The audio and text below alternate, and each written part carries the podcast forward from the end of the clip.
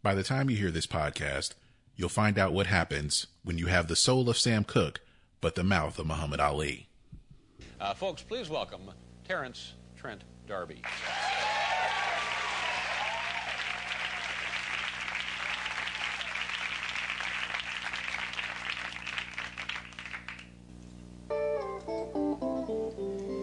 Don't know much about history. Don't know much biology.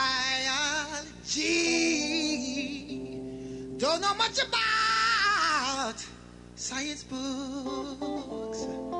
Don't know much about the French I took. But I do know that I love you. And I know that if you love me too,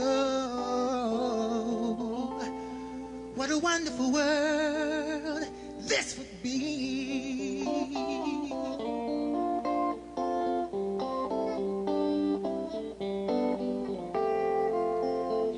Don't know much about geometry. Don't know much trigonometry.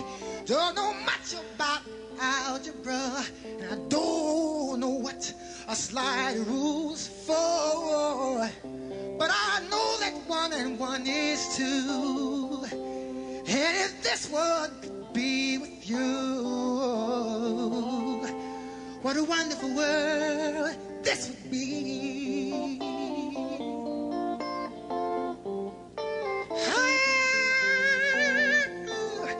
I don't claim to be an A student, but I'm trying to be. I think that maybe being an baby, then I could win your love for me. Don't know much about the Middle Ages. Look at the pictures, I just turn the pages. Don't know much about the rise and. Don't know much about nothing at all. Cause it's you that I've been dreaming of. And if I could only win your love. Welcome to By the Time You Hear This Podcast. I'm Greg, I'm Ben. and we are back with another episode. This is number 38. Close to 40. Close to 40. Should we do something special for 40? I mean, we can. Um, I, I mean, yeah. I mean, why not? I mean, would it?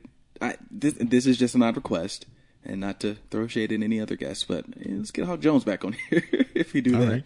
He goes by a different name now, though. Like, uh, is it Boss Clef or something like that? Um, on Yeah. Instagram. Yeah, he goes by a different name. Says like formerly Hawk Jones, and I was like, oh, okay, we switching it up here. Yeah, but no, I like to get him back on here. He's he's fun. all right. So, um, if you're listening, you know, let's, uh, let's, um, collaborate and listen. No, uh, just collaborate and, uh, figure out where how we can, uh, put that together. So, um, if you're listening to this podcast, first of all, thank you very much for listening. yes. We do appreciate it. Um, if you want to tell someone how they can listen to our podcast, there are a variety of ways that can be done. We'd like for you to uh, go to our website by the time you hear this.com. Uh, now, I did figure out a way we can backdate Oh, you uh, did? our previous episodes. So we'll be working on that little by little. Um, and all the episodes will definitely be on the website. Um, you can follow us or subscribe to us on Podomatic Mm-hmm. or iTunes. Uh, leave us a review in either of those places or both of those places. Yeah, yeah. We would definitely appreciate that. uh, if you, um, well, you can also listen uh, if you use other apps like uh, Castbox, Satchel Podcast Player, TuneIn, Google Play. I think that's I it. think that was it. Yeah, I think that's it. yeah. Um, I'm gonna yeah. put that on a card for us. so Yeah, always definitely need to remember. well, let me let me check one more one more time. Let's, let me One check here. yeah. iTunes, Podomatic, Castbox, Satchel Podcast Player, TuneIn Radio, Google Play. Okay, so six places to hear us. Yeah. No excuse. No excuses. Um, And if you want to follow us on social media, you can follow us on Facebook at facebook.com slash by the time you hear this, spelled with the word you. That's the same spelling for the website as well. If you want to follow us on Instagram at by the time you hear this with the letter U, because We're upstanding. yes, I almost said the other one. Almost. uh, that is, and that spelling is the same for our email address by the time you hear this at gmail.com. If you seem confused about the spelling of different things, if you read our episode description, the proper spelling is for each, you know, each place that we have described here. So, um, you won't have any confusion there. And, um, yeah, that's it. So let's get into it, yeah, man. let's go. All right. So, uh, I didn't know this festival existed until yesterday. I found out this morning. if you really want to call it a festival, I mean, Um, Well, it was supposed to be a festival, more like a something like a festival. Yeah. it was a fiasco. yeah, ah, the other F word. So, of course, we're talking about the Fyre Festival. Spelled with the Y. Yeah, Fyre with a Y. Yeah. Um, I don't get that either. Yeah, but Okay, so first of all, uh, I guess Ja Rule. It was he. It was this his idea. it seems like it. So there's, so basically, in in doing some research, because it seemed like at first that Ja Rule was the founder of of Fyre Festival, if you will. Yeah. But there's another gentleman, and I can't find his name, but apparently the guy who founded it, like, has a history of ripping people off. Um, and this is just another one of. It seems like this would be another one of his ways to rip people off. Um, I was reading earlier this morning about how he created something similar to a black card for people who can't afford a black card but still want a black card. Okay. Yeah, and like it's apparently it's really screwy and kind of scammy.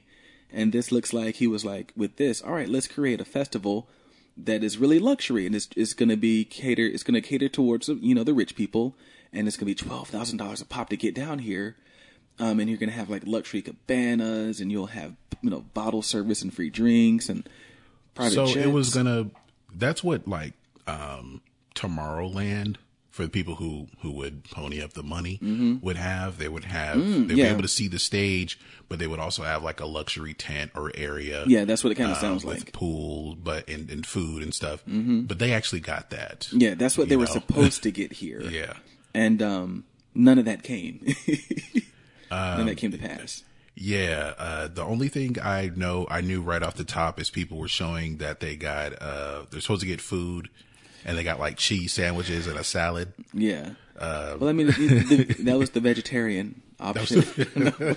yeah, it was like a piece of bread with cheese on it and lettuce and tomatoes to the side, like you know. in one of those styrofoam carry out Yeah. trays that, you know, you get at the church, the church picnic or whatever. You have to ask yourself, would Ja Rule eat that? Because I mean, that's that's whose name. So I mean, of course, like the other person, we don't even know his name, but Ja Rule's name is on this, and of course, Yeah. he's freaking out. you know? Uh, that was the, that was the main thing. And the article I'm reading is like the first day of the Fyre festival. It's like, okay, so they kept going with this. Hey, people paid good money, man. They was trying to, they was trying to wait, man. So of course this, this festival took place in the Bahamas. So you're already paying money to, for the flight to Mm-hmm. Well, get there. So the flight was supposed to be included in your twelve thousand dollars. Okay, people were paying between four thousand and two hundred and fifty thousand. Yeah, it was. This was too good to be true. He's probably off somewhere laughing with money. Um, if it's too good to be true, it might be. Okay, so um, in a statement uh, released to Rolling Stone, uh, Ja Rule said he is heartbroken about the the first day, the disastrous first day. So that's what maybe they, they kept going. Um, he did. He is a co-creator. Yeah. Okay. Okay. And he promised to issue refunds, and he reiterated that the festival was not a scam. Yeah. Uh, he said that his first priority was to ensure that festival attendees who are still stranded in the Exumas are transported safely off the island. So there are people who couldn't even get there. Yeah. Yeah. He says, We're working right now on getting everyone off the island safely. That is my immediate concern. Just to go to the concert it, or the festival itself, $1,000 per ticket at least. Uh, and they were supposed to include acts such as Blink 182, G.O.O.D. Music, and disclosure. Yeah. uh, Blink 182 canceled their performance. Yeah. And I kind of, I think they, they like, like this isn't Yeah. right. well, they Something's said right. they said that they would not have had enough. They wouldn't have had the facilities to put on a good show for their fans, which says to me, AKA, like everything's bad. yeah, they don't have their shit together. They don't have anything together, and if we go down here, we'll be stranded too. We'll probably be stranded. Yeah. Um. and uh, it was supposed to be an all-inclusive resort-like uh, type of festival. Um, okay, that was not important. Um, so um, when people got there on Thursday, they found the area was a garbage-strewn site, severely lacking the many amenities they were promised. Yeah. Uh, probably so, no toilets, probably no showers. You- Especially no you know, luxury cabanas with bottle service. yeah, I mean there were there were some tents. Yeah, there were tents with like like folding chairs and like a table in the middle. yeah, the tents were white. Of that was the only thing they got right. Like, they were white tents, but yeah, that was about it. it was pretty bad. And I mean, like all joking aside, like this is a complete shit show. It was supposed to be two weekends, Yeah, which is crazy enough. So, like I said, Blink 182 canceled their performance, and festival goers who were traveling to the island were informed that because the festival was already over capacity, they would not continue on to Fyre. Uh, those who did make it to the festival were greeted by feral dogs, yeah. so wild dogs, people basically. getting robbed. shoddy tents, a lack of security, or festival employees. Um, so not enough people working the festival. Yeah. And meals consisting of cheese and bread. That's amazing. I mean, I, let's be real though. Like, if you got a fire going, that's a grilled cheese sandwich. that's a grilled cheese. If you got a little bit of butter, that's a grilled cheese sandwich. Like, And and salad. They Yeah, and salad. There was some lettuce and tomato on the side. Maybe there's some tomato soup. yeah. So, you know, And for the people complaining there was no dressing, well, that's not healthy. Unless you've got a nice balsamic vinaigrette, it's not healthy. So, and you know, rich people are all about being healthy. So, you know, uh, yeah, I saw I saw some pictures um, on All Def Digital had a uh, um, they have a segment called The Drop in which they talk about you know whatever pop culture thing is going on. They talked about this. There was a picture of the tray oh, it's, it's so funny. of the cheese sandwich. this sandwich of shame, like that was, yeah, that that, that was that that kind of took the cake for me. Like when I saw, Um, like you paid how much for this? Okay, maybe they didn't keep going. Uh, it said the festival was ultimately postponed indefinitely. Yeah, So people who went have to now find their way back home. Um, and he says, uh, "I'm heartbroken at this moment. This is Ja Rule. My partners and I wanted this to be an amazing event. It was not a scam, as everyone is reporting. I don't know how everything went so left, but I'm working to make it right by making sure everyone is refunded. I truly apologize, as this is not my fault, but I'm taking responsibility. I'm deeply sorry to everyone who was inconvenienced by this." Hmm. if he was really sorry, he'd be down there entertaining them as they were as they wait. Mm-hmm. People still go see Ja Rule in concert. Um, Has did Dave Yeah. Chappelle post anything about this? I, I don't. I'm just curious. Let's, I think a lot of people on Twitter made that joke for him. yeah, he's like, I, don't even have to make it. He's like, I don't want to dance. I'm scared to death. And someone, I'm sure someone said that. For those who aren't who don't know what we're talking about, we're referring to, of course, um, Ja Rule commenting on 9/11. on MTV, like, we have Ja Rule to speak about this this terrible tragedy. I don't want to hear from Ja Rule. Where is Ja? There's no one saying that. Does he even have Twitter? Is he like? Did he miss that whole? Uh, I don't know if he had. I don't know if he has Twitter. I think he did, but people he di- he didn't have to say anything. People already, Already made, made that. that re- I feel like people already made that reference on Twitter. Um. Oh God! Um, apparently, this account has been hacked. I'm deeming it officially bogus. Sincerely, Chappelle David K. This was back in 2012, so yeah, we weren't going to hear from him. Um, there is a story that uh, one of my friends on Facebook posted. It was titled "I worked at Fyre Festival. It was always going to be a disaster." okay, so I saw that article as well. I didn't read it, but yeah, I think people saw this coming, which is even worse, even sadder. Um, Uh, so, uh, well, here's an excerpt from it. It says on March 14th, so this is a month and a half ago, um, I flew from Miami to the island of Great Exuma to get the planning started. What? Um, okay. The planning started for a the- month and a half. You can't throw together a festival like this. Okay, but it says I was excited, at least at first. Flying in, the water looked beautiful, and but I was almost immediately warned not to go near it because of a rampant shark problem. That was an omen I regrettably missed. Is, is that strike two? That- Man, Strike is- one. You try to put this together in six weeks. Strike two. Two rampant sharks. Tons of sharks. What the hell? All right. There's going to be more than three strikes, y'all. Oh yeah, Um, this is gonna be a strike up the side. Uh, it said after we landed, we drove to the festival site to assess our goods. When we arrived, my initial reaction was, huh, That's it. Is that this was not a model filled private cay that was owned by Pablo Escobar. This was a development lot covered in gravel with a few tractors scattered around. Oh god. There was not enough space to build all the tents and green rooms they would need. There was not a long, beautiful beach populated by swimming pigs. There were, however, a lot of sand flies that left me looking like I had smallpox. Oh, god.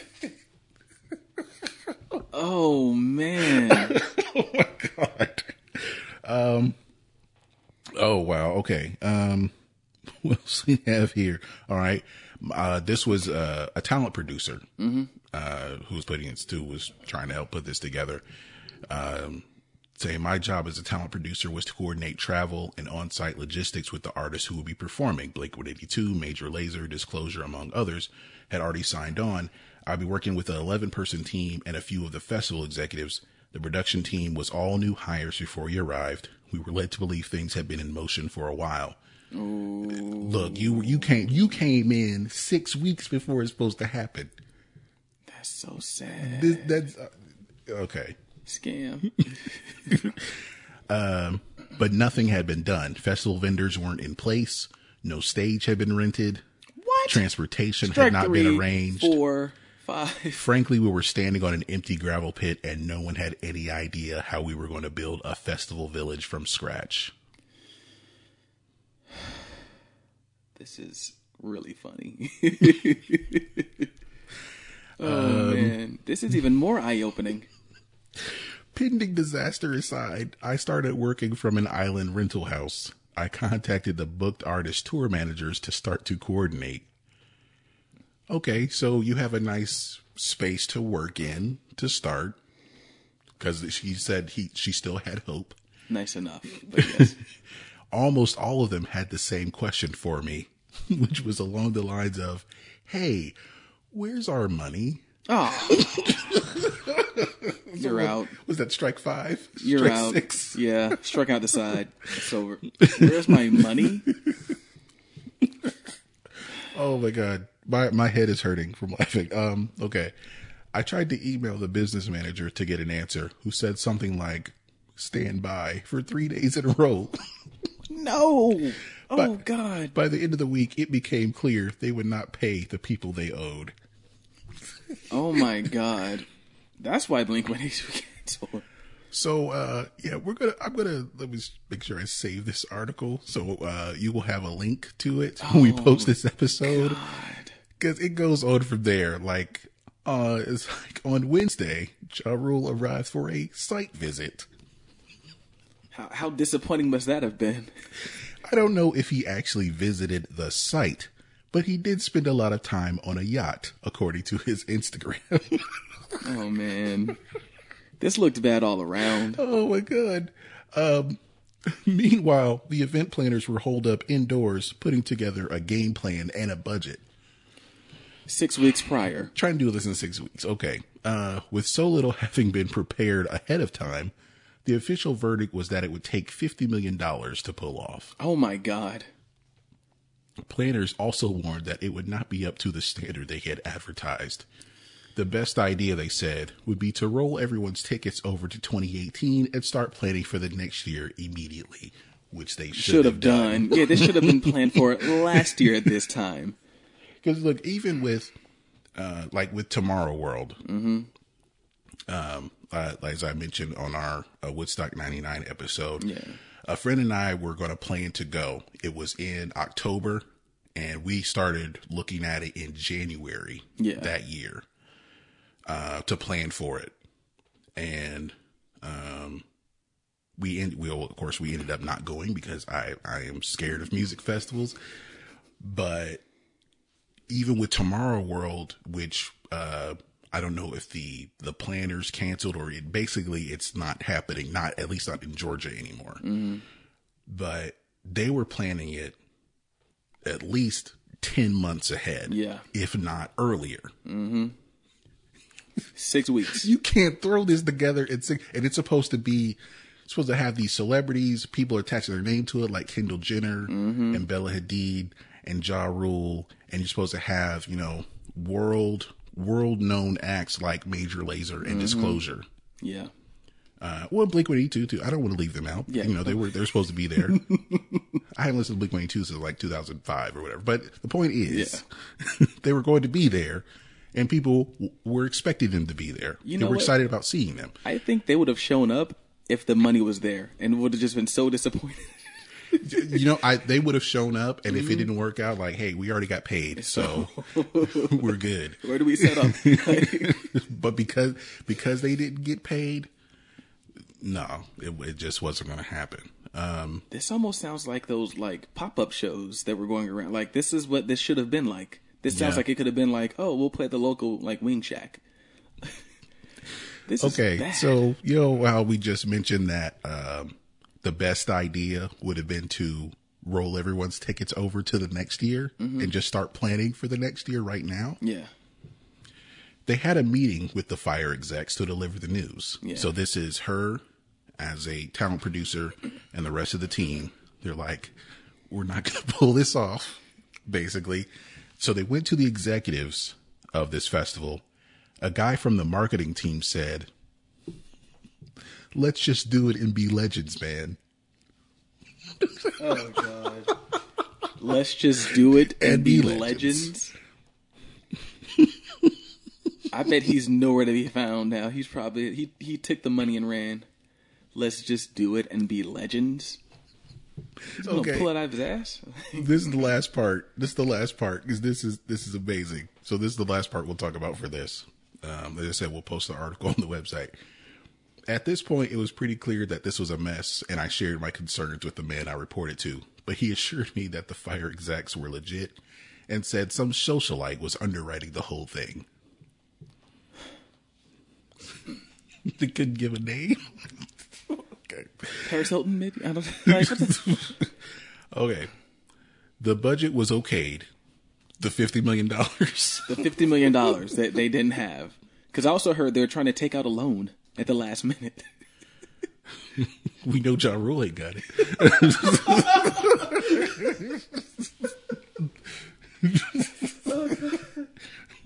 This is. I thought it was bad. This is worse than I thought. So okay. The budget was okay and we were told to carry on with our planning. That night, Ja Rule gave a toast. That video's on. It's on YouTube. Okay, so this can be found on YouTube, but this is what he said. oh my god. To living like movie stars, partying like rock stars, and fucking like porn stars. If Ja Rule is punished for anything, perhaps it should be that.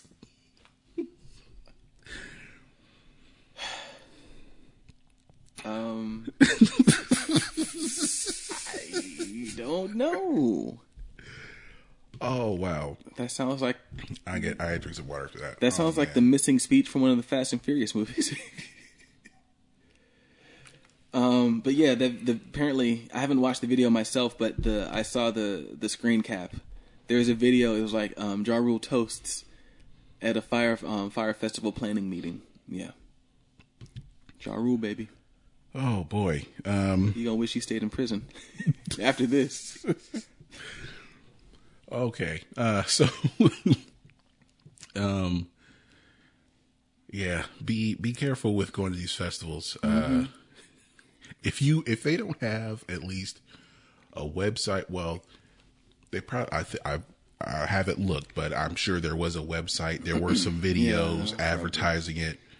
Um, they were just artist renderings. There weren't pictures or anything. Yeah. See, there you go. Can't get a picture. Can't even get a picture. get- we don't know what the place is supposed to look like. Mm-hmm. But you gonna drop twelve grand? Okay. Like, I, I understand with the talent producer, you know, you're trying to make your money, you want to see this whole thing through. But if mm-hmm. I get there and it's just a gravel lot, I'm out. and we got to do this in six weeks, if we had six months, I might be a little more. yeah, a little more optimistic. Yeah. Yeah. Six weeks? Nah. Six weeks? Yeah. Nah, can't do it. oh wow! So, um, other talent producers, you could learn from this. Yeah. Six weeks is definitely not enough time. Everyone could learn from this, but will they? Probably not. no. Now, if you're trying to get money, and you, if you're working on these festivals, you know, two or three of these a year, That's, you, that's you're funny. heavily dependent on. I mean, I'm not. I'm not exactly sure, but six weeks. That was that the. Well, let's see. What strike one was the six weeks. strike one was the six weeks. Strike two was the shark problem, Yeah, which is kind of scary to be honest. and it's supposed to be nice on the water. Like, what's the one that's in um, uh, Gulf Shores, Alabama, the Hangout Festival? Yeah, That's right on the beach. that that sounds nice actually. You know, that's uh, a couple people we know actually went to have been to that. Really? Okay. uh, from what I've seen, it's you know it's on the beach, it's nice, but you know what? I feel like they planned for that Yeah. at least a year in advance, Mm-hmm. and maybe maybe you know nine t- nine months to a year, More than six weeks, definitely more than six weeks. which is essentially, if you think about it, a month and a half. yeah, A yeah. month and a half. like that's it. That's. Mm. Mm. That's that's nothing. A month can't and a do half. it, man. Can't can't Yeah. do it. That's shorter than the playoffs. Like that's Yeah. yeah. Mm-mm-mm. Oh well. Let's see what else we got here. All right, well, to tie that in, uh, Ben, you might have some more information on it uh, about a festival that goes wrong. Um, a that is the Oh. premise for a movie. so I think, and let me check just to make sure. I think they came up with this premise after this happened. I think they're trying to lampoon this, this situation, which I think is hilarious. Um, but yeah, Seth Rogen and The Lonely Island. The Lonely Island, of course, being was it um, Andy Samberg and who was the other guy's name? Um, Akiva Schaffer and Jorma Taccone. So yeah, they want to uh, team up together to make a movie about a music festival that goes horribly wrong. Um, which I mean, let's just be real. I think they could really, especially with this article now. I want to know who's going to play Ja Rule. I want to know who's who's going to be these different characters because this is hilarious. This is going to be funny. You you gotta have you gotta have a Ja Rule Mm-hmm. type character. Giving that speech, You know, it'd be funny though, what? just to like really put salt in the wound. Mm-hmm. If Fifty played the Ja Rule type character. I could see that happening. Um, but yeah, I, I think. I mean, The Lonely Island. I think is funny. Seth Rogen's funny. My, I just hope that they get James Franco to do it. Um, James Franco should be the guy that says, "Let's just do it and be legends, man." Seth Rogen, call us. We've got Yes, ideas. yes. we've got ideas. We can do this. Um, yeah, but he announced it in a tweet that was that went out on the 28th of April, which that was yesterday, right? Yeah, Yeah, this seems like a good time to mention the movie we're making with At the Lonely Island about a music festival that goes horribly wrong. so they were already working on this. Yes. so they definitely got some some inspiration for you know Yeah. they want to add a couple other plot elements in there. And then from the Lonely Island, for real, thinking about suing hashtag Fyre Festival for stealing our idea. So, they were already planning this, um, and I think they really should read some of the articles here. I mean, any, anything they do, I think is going to be funny. Seth Rogen's very funny. I like him at least, um, and I think my favorite person to see him teamed up with. It used to be Jonah Hill. But then after seeing, um, well, actually, Jonah Hill used to just do it with the younger guys. It was always them, and then Seth Rogen would get with like what uh, Paul Rudd or um, or someone else around his Steve age. Carell. Steve Carell. But I, I like him Uh, and James Jason Franco. Segel Yeah, Jason well. Segel. But I think, well, actually, I could see him getting Paul. But no, Jason Franco's J- James Franco is perfect to be the guy. Let's do it and be legends. Yes, he, you, even if that's his only line, just get James Franco just to do that. If he doesn't, if he doesn't have a, a That'd bigger be- role, Yeah, that'd be perfect. I could totally see that in Fifty Cent, or either um, the guy from the fort, the guy who played Hammer. He was in the Forty Year Old Virgin. Romany. Malco. Yeah, I could Yes. see him as the Ja Rule character as well. Um, these are, of course, people they always work with, so it, they're gonna have chemistry. I think that would be awesome. or or or uh, if not, if he's unavailable, Yeah. Craig Robinson. Yeah, that was, who I was thinking next too. Craig Robinson. Um, yes, this is. I look forward to this movie. I hope they borrow as much from Fyre Festival as they can. Um, Or you know, uh, Seth, Andy, you you can just call us. Yeah. Um, there's gonna be and there's gonna be some funny songs in this too, and there'll probably be some. I mean, they'll they'll probably get some good um some good musical acts as well, just like some good Yeah. artists to be in it, just because they seem to have connections with everybody, from like Kendrick Lamar to Lady Gaga, um, Adam Levine. I mean, I've seen they've done songs with T Pain, they've done songs Yeah. with everybody, and I think it's just because people like to laugh because it's like absurd. Justin Tim like him and Justin Timberlake, I feel like are like really tight. Justin Timberlake is going to be in it. Oh yeah, I he think has he'll be. to. He's he got to be in it too. Not as himself, but like as just Yeah. someone. Maybe as like a diva singer that's like this isn't going right. Like, Yeah, or he could be the let's just do it and be legends man. But he's- number one in yeah. our rankings is James Franco. Justin Timberlake is, is is second choice if he can't get anyone else. Um, After he's gotten high on coke or something. Yeah. oh man, so definitely, um, I'm definitely looking forward to that. oh man, it's too funny to be like a true story, but it is. Yeah, you can't write this stuff. Uh, okay. So next we have uh, well, some new music, of Yeah. course, has come out. Um, you can follow the new music list on uh, New Music Friday on Spotify. Uh, we have new music from uh, Phoenix, Katy Perry and Migos have a new single together. DJ Yeah. Khaled has a song with uh, Justin Bieber, Quavo, Chance the Rapper, and Lil Wayne uh, called "I'm the One," and it has DJ Khaled's son on it on the cover. But Um, how old is his son? Because I, I keep seeing conflicting things where his son's like really young, and then I'll see something where he's older, and I don't know if it's a joke. a baby. Okay, that's what I thought. Because I see people post it like an older pictures of someone and like, oh, this is DJ Khaled's son. This is. I mean, he may have another son, but the the son that was just born Yeah, rec- recently is the one on the cover. At Okay. least, I don't know if he has any other kids though. But I'm not sure. um. Mary J. Blige has a new album out. Um, Gorillaz Humanz is out. Mm-hmm. Uh, One Republic has a new single along with Imagine Dragons. We listened to both of those, and they both had that Similar like backbeat, yeah dance hallish that sound. dance hallish tropical house. Yeah, the uh, the Drake and Sia sound is I'm I'm dubbing dubbing it. No, God no. or the, no it's the Benny Blanco sound. The Benny yes, the Yeah, Benny Blanco It's the sound. Benny Blanco sound. Grammy nominee Benny Blanco. But there is a song called "Quit" by Cashmere Cat and Ariana Grande, co-written by Sia. Mm-hmm. Sia, and Benny Blanco.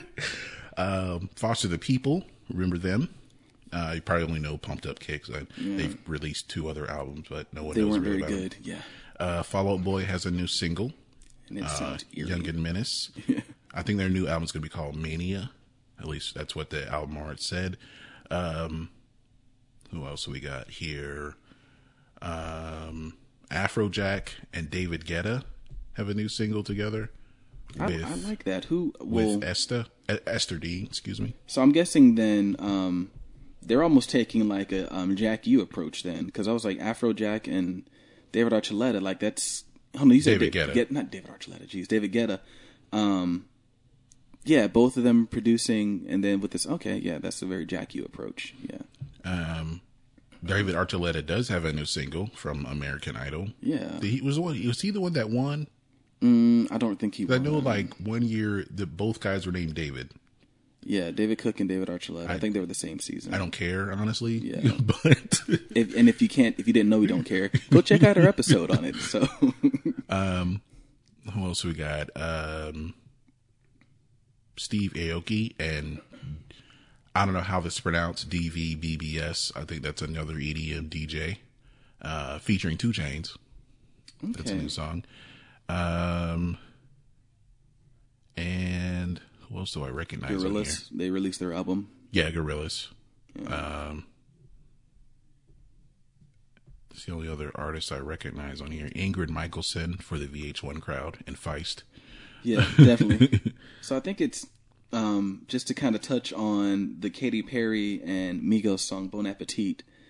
Um, she was in Times Square giving out pies to promote her album, Yeah. which is weird. That's a very odd way to. Is she losing her mind? Is that what Well, she saying? shaved her head. Yeah. Uh, you know, a la Britney Spears. in recent months, Katy Perry has taken a couple of shots at Britney Spears as far as um, going crazy and Yeah. shaving her head.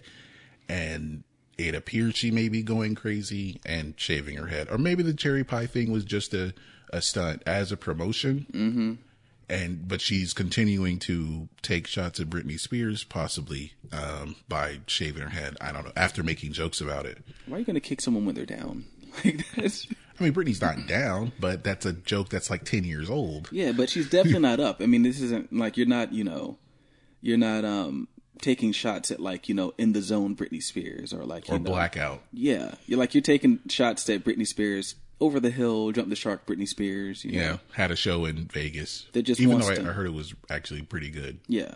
You know, But, she just um, wants to raise her kid down and Yeah. be a good mom down in Louisiana. Like you're, Um, pick on someone your own size.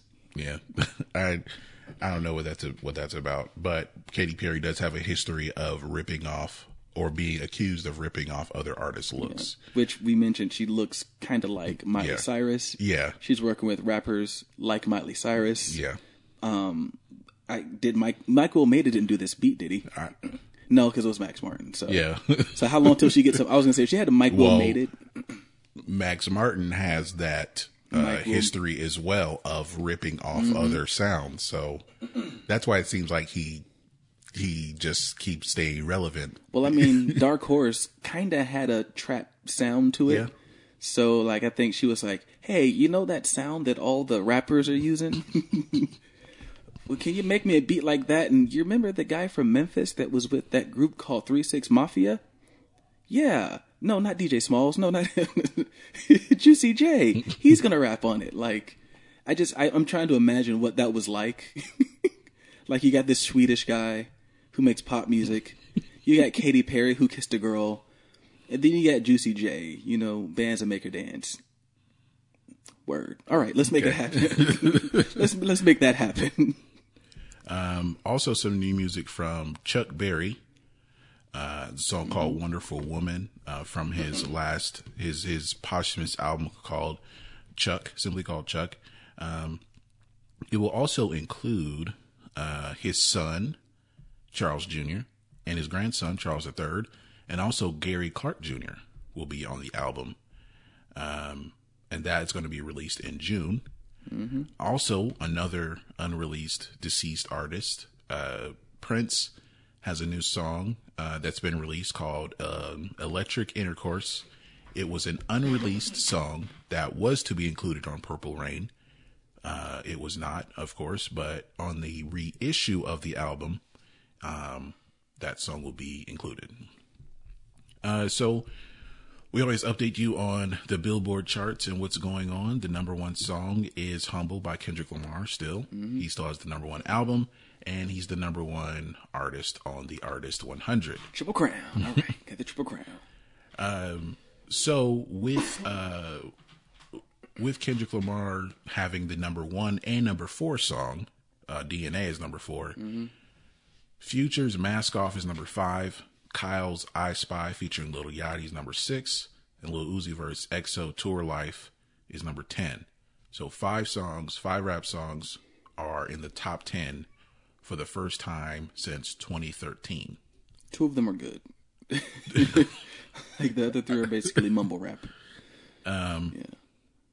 What what else rounds out the top ten? I'm gonna guess Ed Sheeran's um, "Shape of You."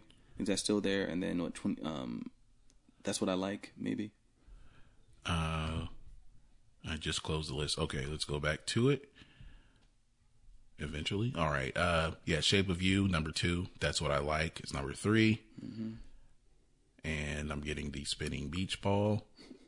Okay, uh, "Stay" by Zedd and Alessia Cara is number seven. Something just like this by the Nickelback of EDM and Coldplay. Uh, Despacito by Luis Fonsi and featuring Daddy Yankee, and it just scrolled all the way to the end, You might as well call that rap too. I've heard that song. featuring Justin Bieber, Yeah. and uh, yeah, that's those are the other five. Should might as well go ahead and call the Luis Fonsi song rap with Daddy Yankee. That's yeah. So six. yeah, I've heard that song. He yeah. I'm not a huge fan of Daddy Yankee, but yeah, he raps pretty much on that song. And uh, quick look at the other albums. Um, the Search for Everything, John Mayer, number two. Uh, More Life, number three. Divide, number four. Memories Do Not Open, number five. The Moana soundtrack, number six. 24 Karat Magic, number seven. Number eight is Future by Future. Number nine is the Beauty and the Beast soundtrack. And number 10 is the Fate of the Furious soundtrack. You didn't say who Memories Do Not Open was by. The Nickelback of EDM. Cool. Just want to hear say it again. Right. there's also um, pull up the be sure of the right article here okay so there's a list of artists who have hit the hot 100 number one and the billboard 200 number one in the same week since 2000 we'll run through those um, right quick here madonna music the song music and the album music from 2000 if anyone doesn't remember the song music the video featured um, Sacha Baron Cohen as Ali G Yeah. before anyone knew who he was. yeah, I, I remember wondering who this guy was. um, Ashanti, as we hear some kids playing outside. yeah, there's right outside the window. We're in the basement here, the basement studios. yeah. Ashanti's Foolish and her self titled album. Huh. Okay, I didn't know Foolish made it to number one. Nelly did this twice Yeah. uh, in the same year, in the same summer. Uh, Hot in Here and Nellyville. Are we uh are have we are we forgetting how big Nelly was? I guess. Yeah. I, I think N- Nellyville was like, for us, I mean, we knew what a monster country grammar was. Yeah. But then Nellyville went beyond that. It was nominated for album of the year, and for a rap album to be nominated for album of the year, nominated, that's a big deal. that's Yeah. a big deal. Um, man. Okay. So, uh, Hot in Here was number one, and Nellyville was number one, the number one album. A month later, It, um, Dilemma Oh, God. with Kelly Rowland was number one, and then Nellyville went back to number one again. Um, 50 Cent did this um, twice damn. on two different albums. Uh, In the Club was number one, and Get Rich or Die Trying went to number one, and then Candy Shop was number one, Yeah. and The Massacre was number one. Produced by Scott Storch. Yes. Yes. uh, OutKast. Uh, hey Ya was number one, and uh, the Speakerboxxx of Love Below was number one. Mm-hmm. Uh, I think I like the way you move was also number one, Was but it? it, may not, Not have at been the same time. Yeah, Yeah. not the same time with the album. Uh, Usher, Was it Yeah. Yeah. Yeah. and then Burn. I didn't know Burn hit number one. Okay. Uh, Kanye West, Gold Digger, from Late Registration, that's and then Stronger, and Graduation. I love graduation. uh, Justin Timberlake, Sexy Back, and Future Sex Love Sounds. Okay. Avril Lavigne, Girlfriend, and The Best Damn Thing. That would both of those hit number one? Yeah. Oh God. Uh, Alicia Keys, No One, and As I Am. Uh, T.I., Live Your Life, and Paper Trail. Uh, the Black Eyed Peas did this twice in the same summer. Boom Boom Pow, and I Got a Feeling. That that was a catchy song. I don't I didn't like it, but it was it was pretty damn catchy. Uh, and Eminem did this on two separate occasions with the same song and album. was it Monster? Uh, Love the Way You Lie oh, that was a monster song. uh, featuring Rihanna from Recovery. It was number one, and then for two weeks, and then it went to number one again three weeks later. You know, you don't normally see that. Um, and from uh, and uh, Adele has done this four times. Jeez, she would. Rolling in the Deep, Someone Like You, and Set Fire to the Rain were all number one from 21 and Hello in, in 25. Rihanna, uh, Diamonds, and Work from Unapologetic and Anti were uh, number one. Robin Thicke, Blurred Lines from the album Blurred Lines.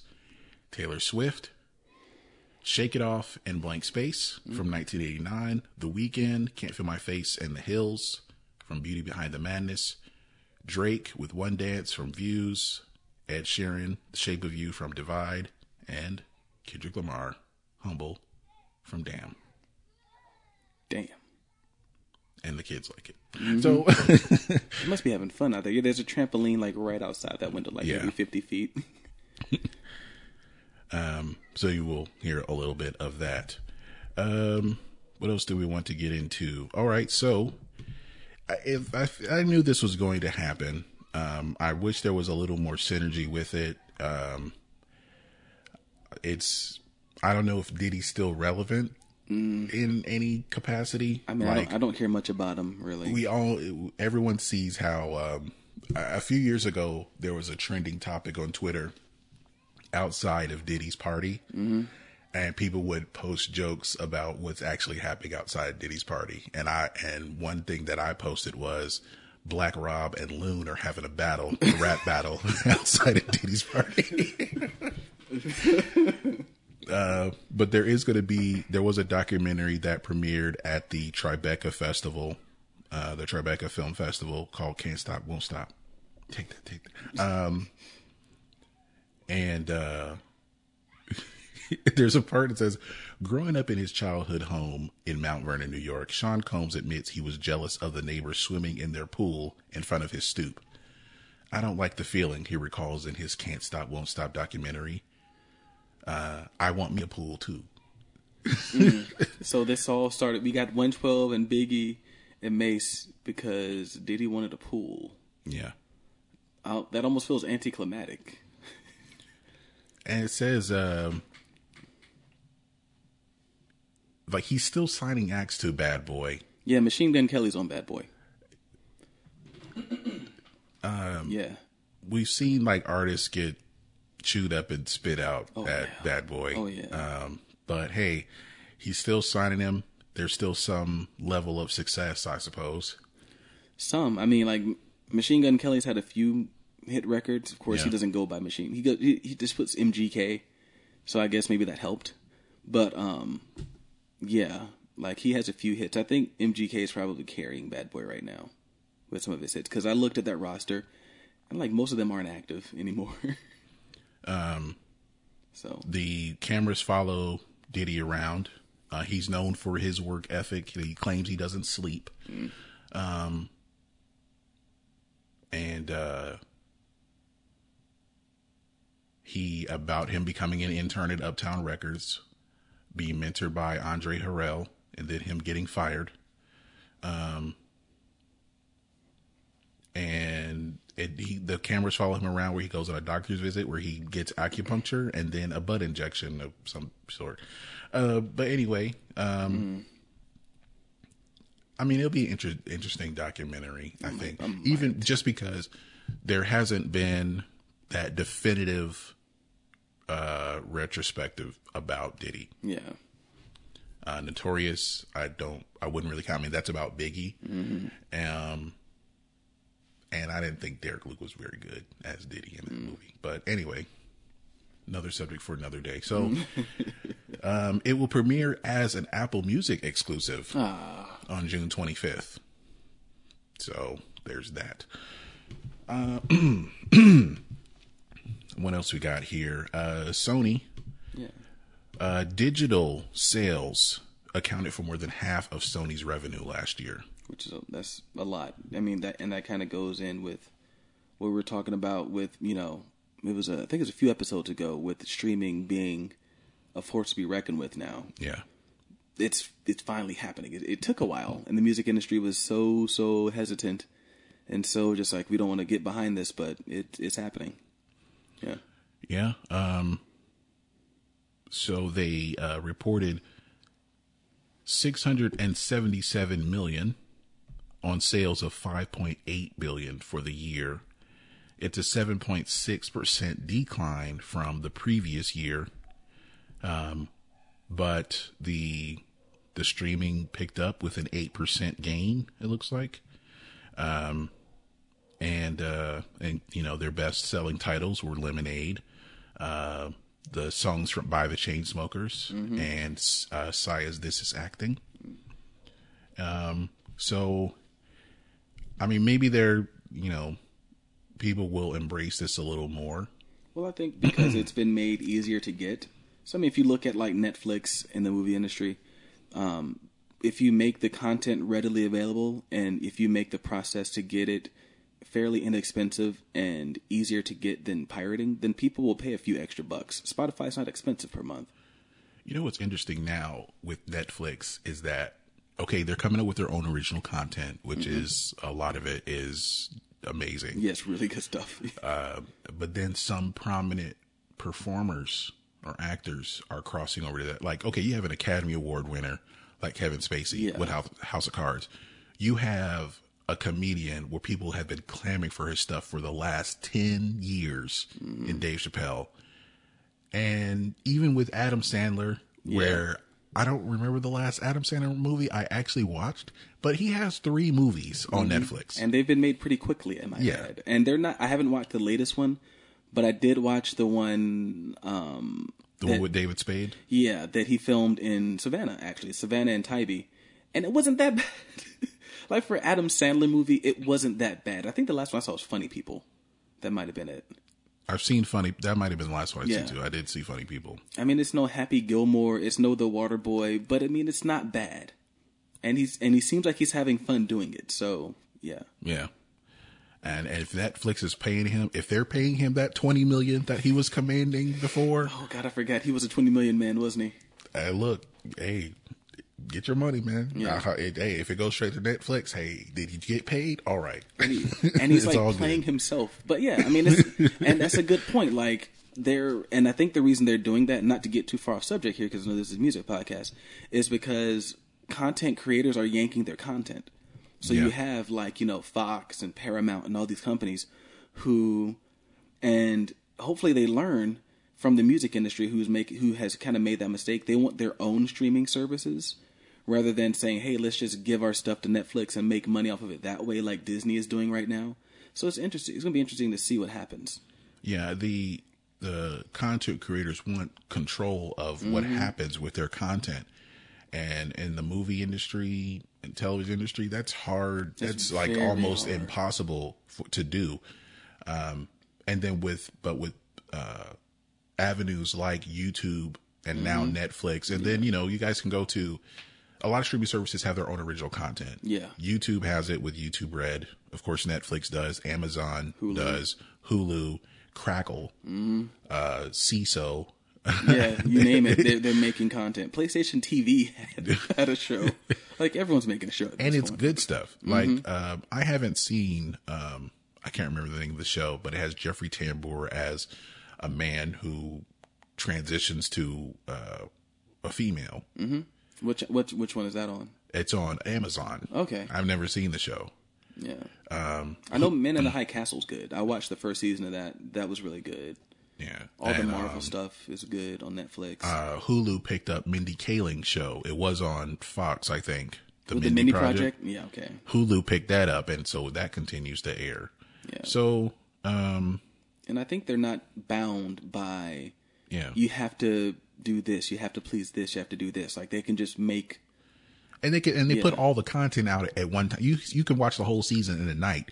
Yeah. I mean, not literally, but you know what you mean. Yeah, yeah. I mean, you could binge watch it if you had you At know the time, leisure, you know. but you know, I mean, that doesn't have any effect Mm-hmm. about on on their revenue or however you want to call it. Um, what else do we have here? I think that was it for music news. Well, the uh, I read an article on BET.com about Oh, comparing Kendrick Lamar and um, Drake. Kendrick Lamar and Drake, and how the writer of the article calls it disrespectful to compare the two. I can't agree, but yeah. Um. so basically, you know, what I got from this article, I mean, the, the name of the article is Comparing Kendrick Lamar to Drake is Disrespectful. This is on BET.com. Uh, basically, I feel like they're saying that um, it's comparing apples to oranges. No, it is. It is. And I can understand that. Uh, but they only used, they only use examples from Kendrick Lamar and not any from Drake Yeah, to show is- how they're different. which is why I think it's a backhanded compliment. It's kind of Yeah. like it's disrespectful. You know, you two have your own thing, but all the things we like are the things that Kendrick Lamar does, and you know Drake. You know he does he does a few things, but Kendrick Lamar like it's kind of like a backhanded compliment. Like you cool, but you're not Kendrick Lamar, and it's just like.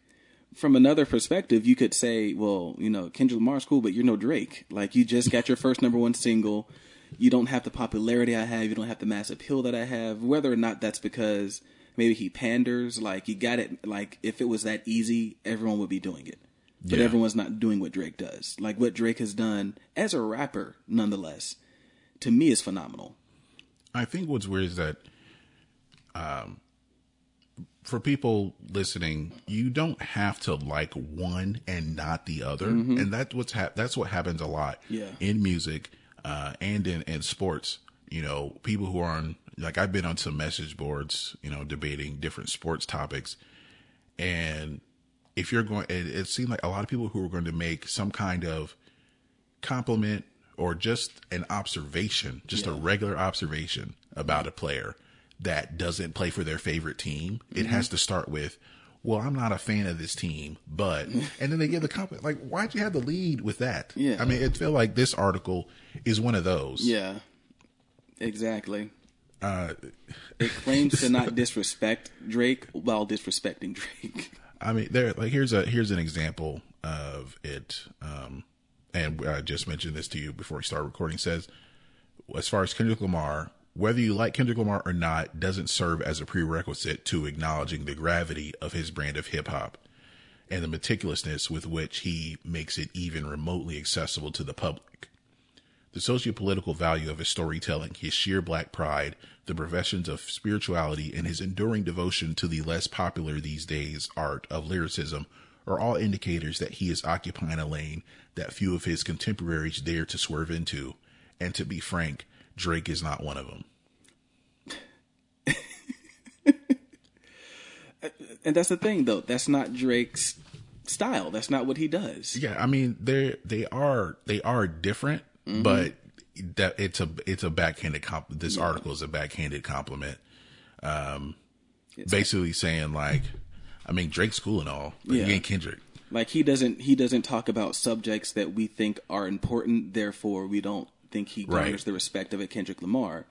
And so it goes back to how what we were talking about prior, like comparing Bob Dylan to the Beatles. Yeah, Bob Dylan, you know, talked about social issues. He was a folk singer, so he he wrote about what he saw in front of him. Um, very, you know, very important songs, if you will. You know, the times are a changing, they're a changing, or um, the Ballad of Emmett Till. Like, you know, really, which I mean, like, if you really think about it, that's, that's a heavy song to write about Emmett Till, or even to write about Hurricane. You know, the, um, Hurricane, the boxer, Carter. yeah, Hurricane Carter. Whereas the Beatles are, you know, baby, you can drive my car. I want to hold your hand. yeah, you know, and even in their psychedelic, they were never like, yeah, they were writing deep lyrics, but they were never writing socially conscious lyrics or lyrics that are important. But they still both have their place in the ultimate, you know, saga of the history of pop music. They just occupy different spaces.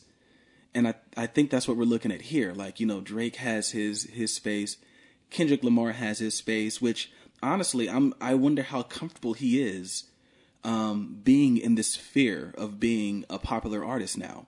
Like, how does he feel? Granted, he did a song with her, and she comes up again. It's been a while. How did he feel about doing a song with Taylor Swift? You know? He also did a song with Sia. Yeah. Uh, so I and think- Dido. yeah. Uh, and on his album, he had the song with U2. So, yeah. he, I don't think there's um, I think because of what he does on his own, he has the, um, the, the the I guess the free reign or whatever to work with whoever he wants. Um, you know, uh, he can he can work with Taylor Swift Yeah. you know, and have a popular have a popular song, but then people will see his name that he worked with Taylor Swift, and then people will go look at, Yeah. listen to his own music And and, like, find out how good it is. So, I think he he opens himself up to new audiences, Mm-hmm.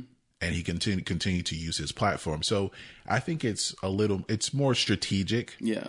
and even if like his hardcore audience doesn't like that he worked with Taylor Swift, doesn't matter. That's how he pays for damn. Like that's just to be frank. I like, mean, like he be- works with Taylor Swift, but that also gives him the free Yeah. reign to make music whenever. Like he can, um, he can release "Damn" whenever. Like "Humble" just Mm-hmm. dropped out of the sky, and even with the, you know, he can do something like if LeBron James tweets, "Hey Kendrick, we're going to hear some new music," and then the next day it's the untitled, Yeah. unmastered, and that's and that's what uh, allows him to do things like honestly and i mean not even to to rag on him because i'm not i'm a bigger drake fan not to even be biased i loved um, good kid mad city not wasn't as huge of a fan um, to pimp a butterfly which i think he's getting a little he's getting more radical as each album goes on. yeah.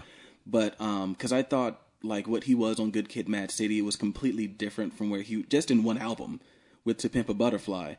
Um but like songs like bad blood are what allows him they allow him to do that. Like he doesn't have to i don't have to recreate good kid mad city. I don't have to recreate um, poetic justice and swimming pools. I don't have to if i want to i can just to get some money um, but i can make to pimp a butterfly i can make damn and not have to worry about sales because i'm good i made a ton of money off of you know off of um, cheap not cheap thrills but um, the greatest i made a lot of money off of bad blood so i'm good and and and in that realm, like he can make what he wants, Mm-hmm. it gives him and some it's freedom still going to sell. Mm-hmm. So because he's increased his profile there's there's nothing to to worry about. Mm-hmm. And Drake, on the other hand, is he's going down a different path as far as content and um, what his music sounds like. He's bringing he's in he's introducing other he's introducing world music into hip hop. He has dance hall and reggae elements. He has uh, uh, and now he's introducing uh, grime, which is a kind of a, a UK style uh, into into his music. yeah Um, so it's kind of like he's seeing the world and trying to bring you know music, bring people together with his music by using different styles. And um, how everything can be integrated, while Kendrick Lamar has more of a a social political view, and um, you know have having just a different philosophy basically about life or however you want to put that You could even say, like at the beginning of Drake's career, he was introducing, which I mean, it kind of had been around. It was parallel to it, but he made it popular. He was also kind of introducing a little bit of indie rap. Like there were a lot of indie elements to like that first mix, the first mixtape. Um, just kind of like you know the slowed down, down tempo beats he was using. Um, I mean, the the way I look at it, ultimately, one writes to inform, one writes to entertain yeah neither are bad. Like n- n- one is no better than the other. They're just different. So, yeah, like i said with this article they they really just cited kendrick lamar lyrics and said he's not drake well duh. duh Yeah, whatever with that um so it's, let's it's uh, an interesting. It's an interesting concept, though. It's very interesting. uh we'll get to let's get to your earworm of the week ben All right, I'm roaming again. What is up with? I guess it's down here. So we're gonna go with uh this song has been in my head. It's been I've been listening to it a lot. Michael Penn, No Myth. Um, you said it was the end of Loser. I know I've heard it somewhere else too, but I don't know. I feel like I heard it in a montage of some sort, but I could be wrong. I don't know. oh well we're starting to play it but give us a second. Spoiler. it was at the end of the movie yeah, i know um and yeah I need to go back and watch that movie. I remember it being quirky. It was written by the same woman who wrote Clueless. Yeah, I could. Yeah, that that was after American Pie, right? Loser was. Yeah. and she that was also after she was an American Beauty. Mena Suvari. Yeah. They were hot at the time. Yeah. Okay. What happened to me? Well, anyway. Um, No Myth by Michael Penn, brother of Sean Penn, older brother. I did brother. not know that. Okay. And uh, we will be right back.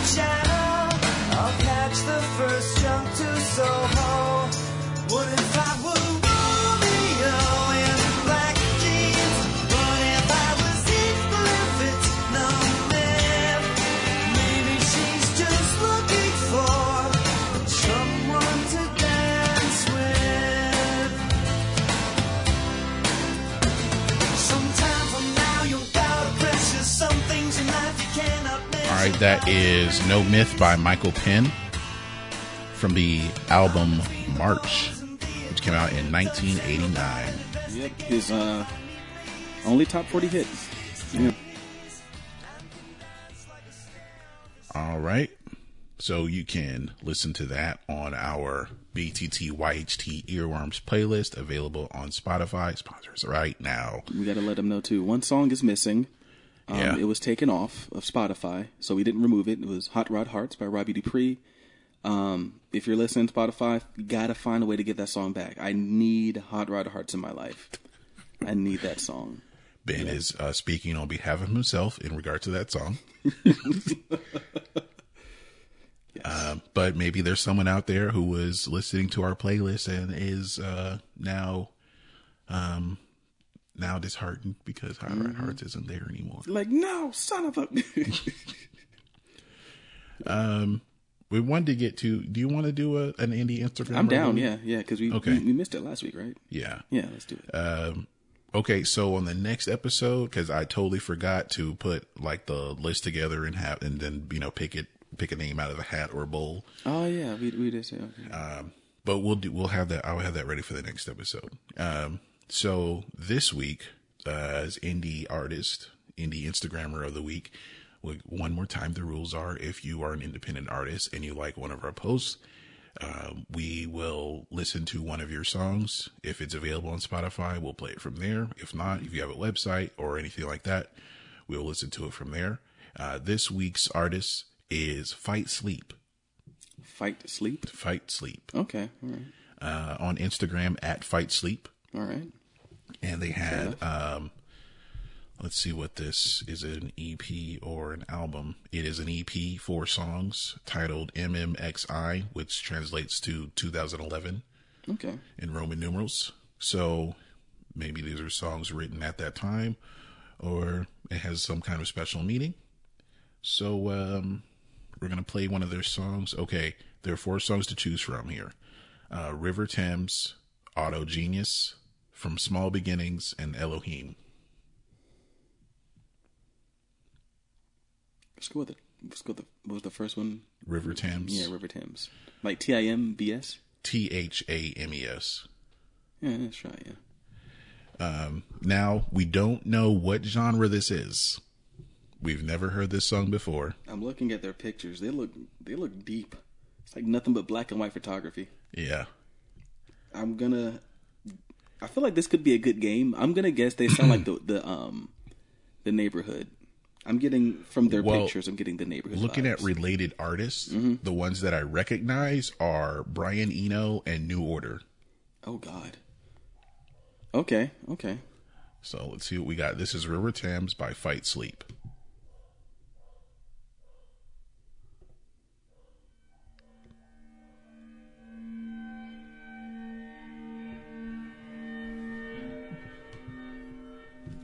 Hmm.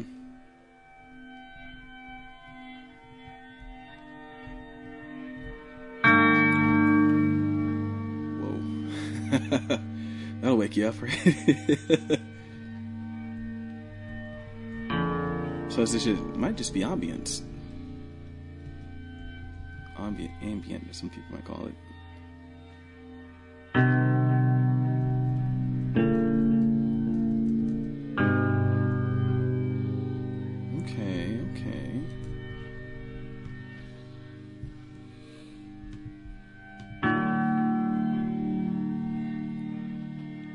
See where his um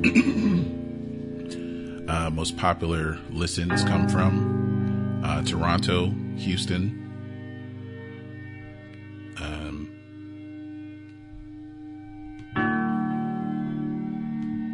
there's no biography as of right now. Uh, other artists, uh, including related artists, are Kraftwerk, Brand New, Joy Division, Brand new? Yeah, they sound. Brand new is more like an emo band. Yeah. Thom Yorke, I could definitely. Kate Bush. The I think Yorke. they put these that put this list together. You think Fight so? Sleep added these guys. It also has No Doubt and James Brown. Like what? I- Hmm. Okay, this is all over the place. You know what this reminds me of? What? Explosions in the Sky. A little bit of that. I don't know if there's going to be a like kind of a, a drop or kind of explosion of sound Mm-hmm. uh, in this regard, but ambient music could be a you know film score Yeah, that's what it sounds like a film short score. film. Like for some reason, I keep thinking of like the end of Crash. yeah. Like where Terrence Howard finally kind of stands up for Thandie Newton. So yeah, that's River Thames by Fight Sleep from their EP 2011 or MMXI. yeah. So thank you, Fight Sleep, for liking our post. Yes. Thank you very much. And um, that song will be added to the Indie Instagrammer of the Week playlist, which is available on Spotify right now. Um, so let's get into our topic. We started the show with a cover of Sam Cooke's What a Wonderful World, sung by Trent, Terence Trent D'Arby.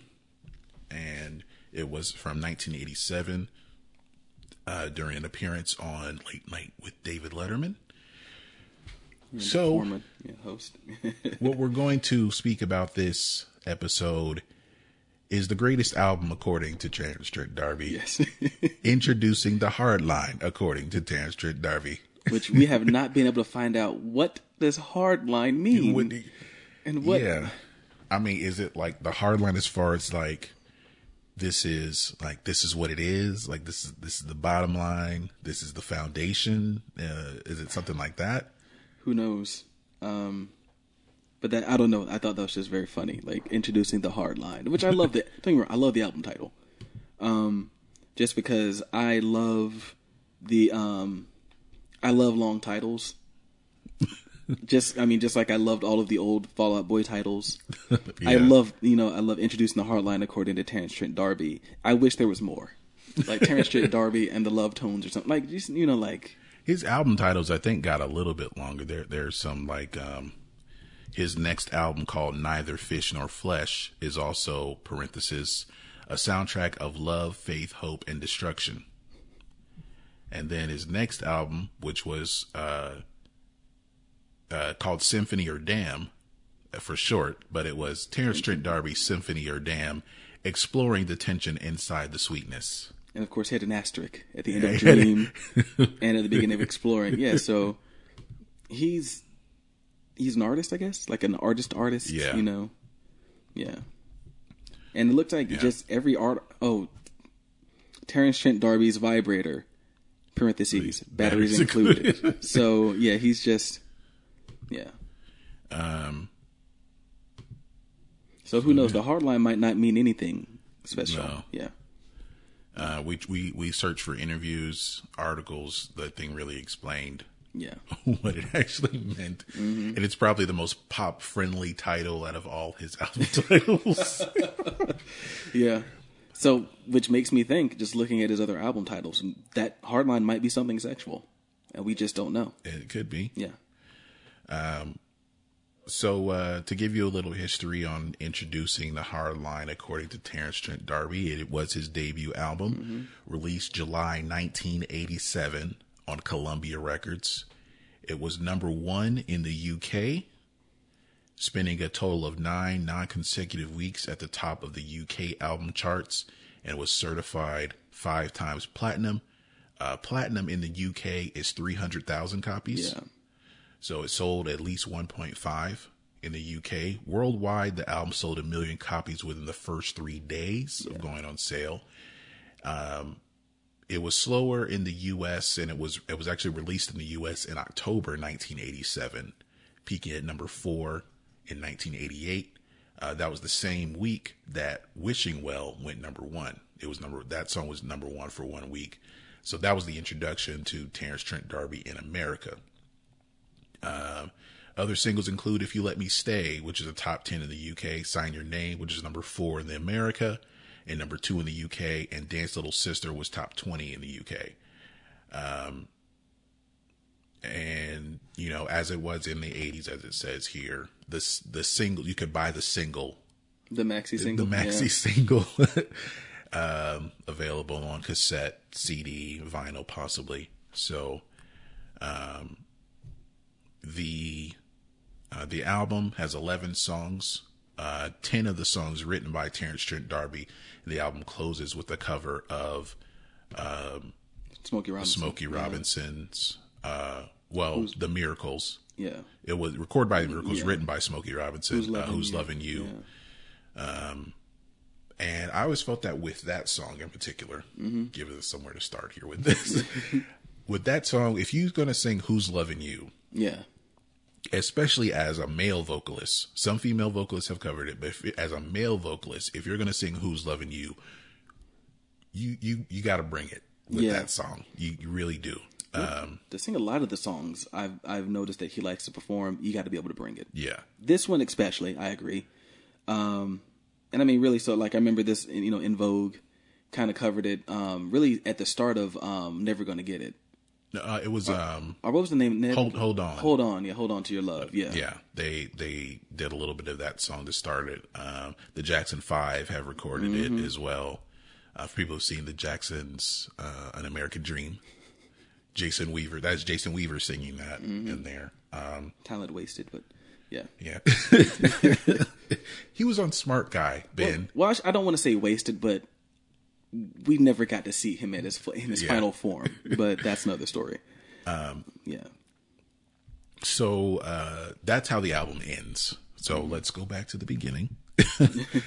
um, uh, if you all get to heaven, is uh, it's a it that's Is that on Spotify? I was to say because so, It is not. Okay, first of all, let you know right now, this album is not on Spotify. Yeah, his greatest hits are, but not. This Yeah, there's a compilation which has some songs from this album, Dance but Little Sister, I know for a fact is there. Denzel If You Let Me Sisters, Sign Your Name, If You Let Me Stay, Wishing Well, Yeah. Mm-hmm. those are on Spotify, like the singles, the hits or whatever. but no deep cuts. No deep cuts. Uh, I was listening to, um, uh, I'll be playing these songs from YouTube from perhaps? iTunes. iTunes. Actually, uh, this is if you all get to heaven, and um,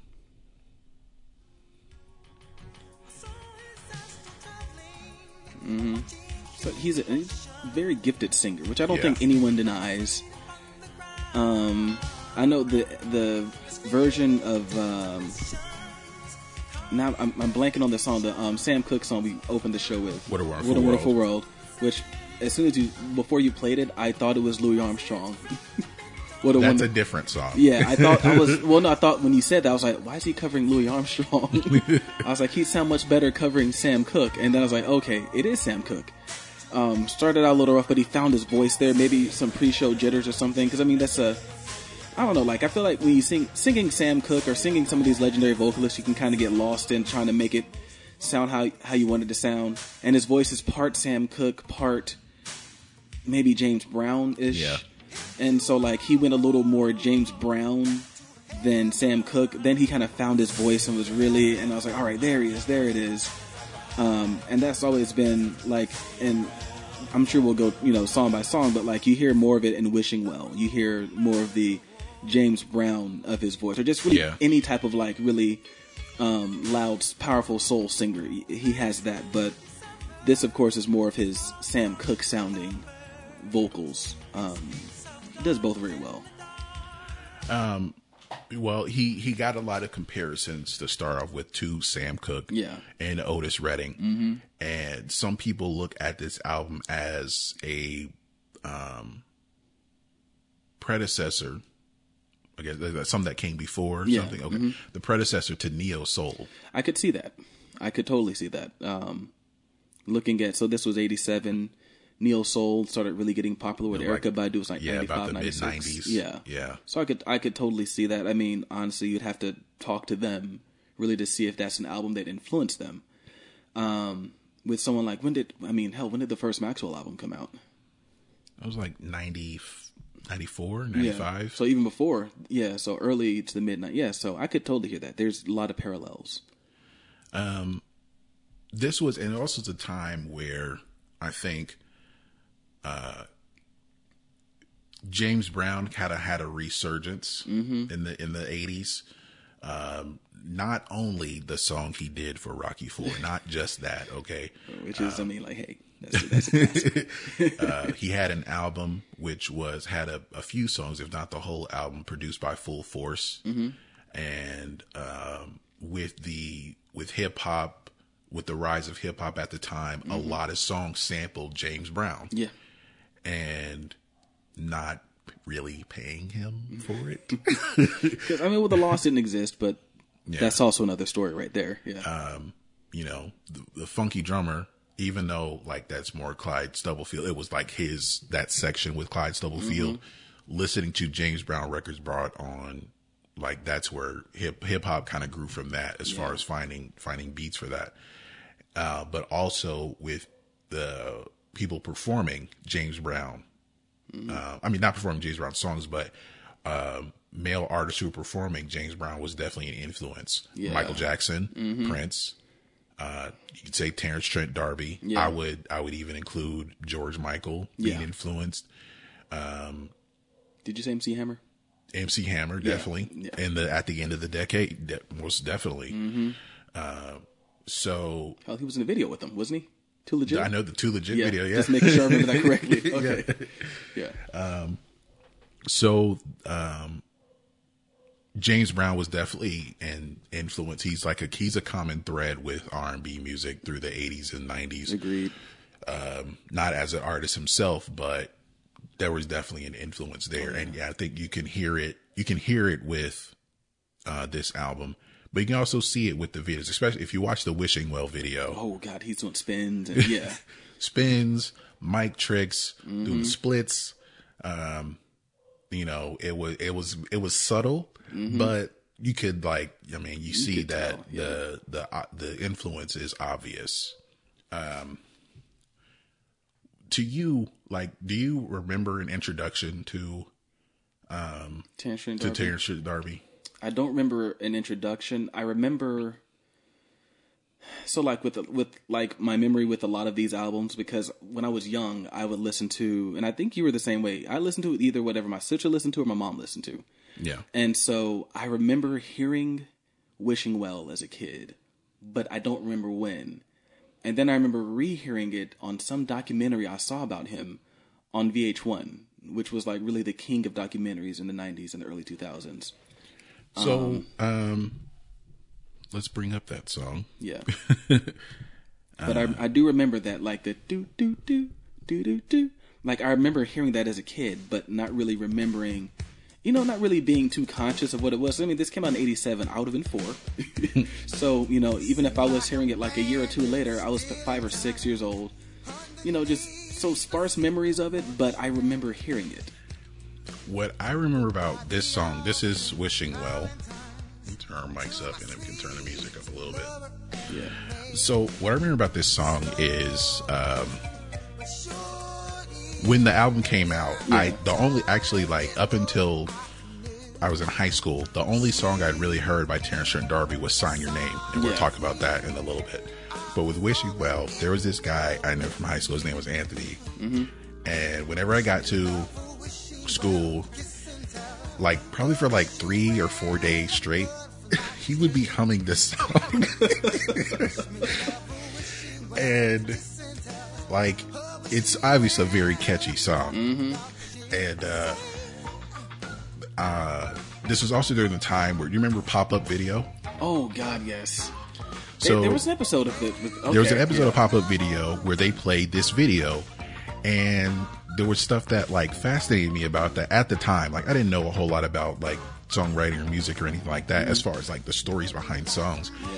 Uh, he said he wrote this song where he was like half asleep. Uh, he had just um, there was this new drum machine in the studio.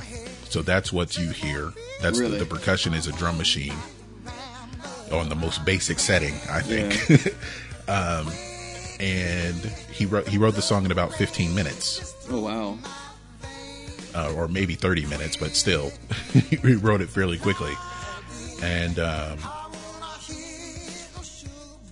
and the, the, to put all this together so easily, it's easy to see that, like, this guy is immensely talented. And why he could be so, I guess, And, and he knew it. Yeah. He knew how so full of himself, if you want to say, because I don't want to insult him, because there's something, you know, like Demi Lovato said, what's wrong with being confident, but to, and I guess the elephant in the room, to say that it's better than Sergeant Pepper's, you know, can be, you know, that can rub people the wrong way. I mean, yeah, there is believing in yourself. Mm-hmm. but like I've, I mentioned in the previous episode, I don't know which one it was, um, but there are certain people you don't compare yourself to. Yeah. The Beatles is one of them. Yeah, You don't compare is- yourself to the Beatles. You don't compare yourself to Elvis. You don't compare yourself to Michael Jackson. You know, um, and to, to do that, people are going to look at that, uh, questionably Yeah. at best. Yeah. yeah, especially you know to compare it to not their first album. Not oh, this is going to be like Meet the Beatles. No, this is going to be like what is considered to be one of their greatest albums ever. Oh, this will be better.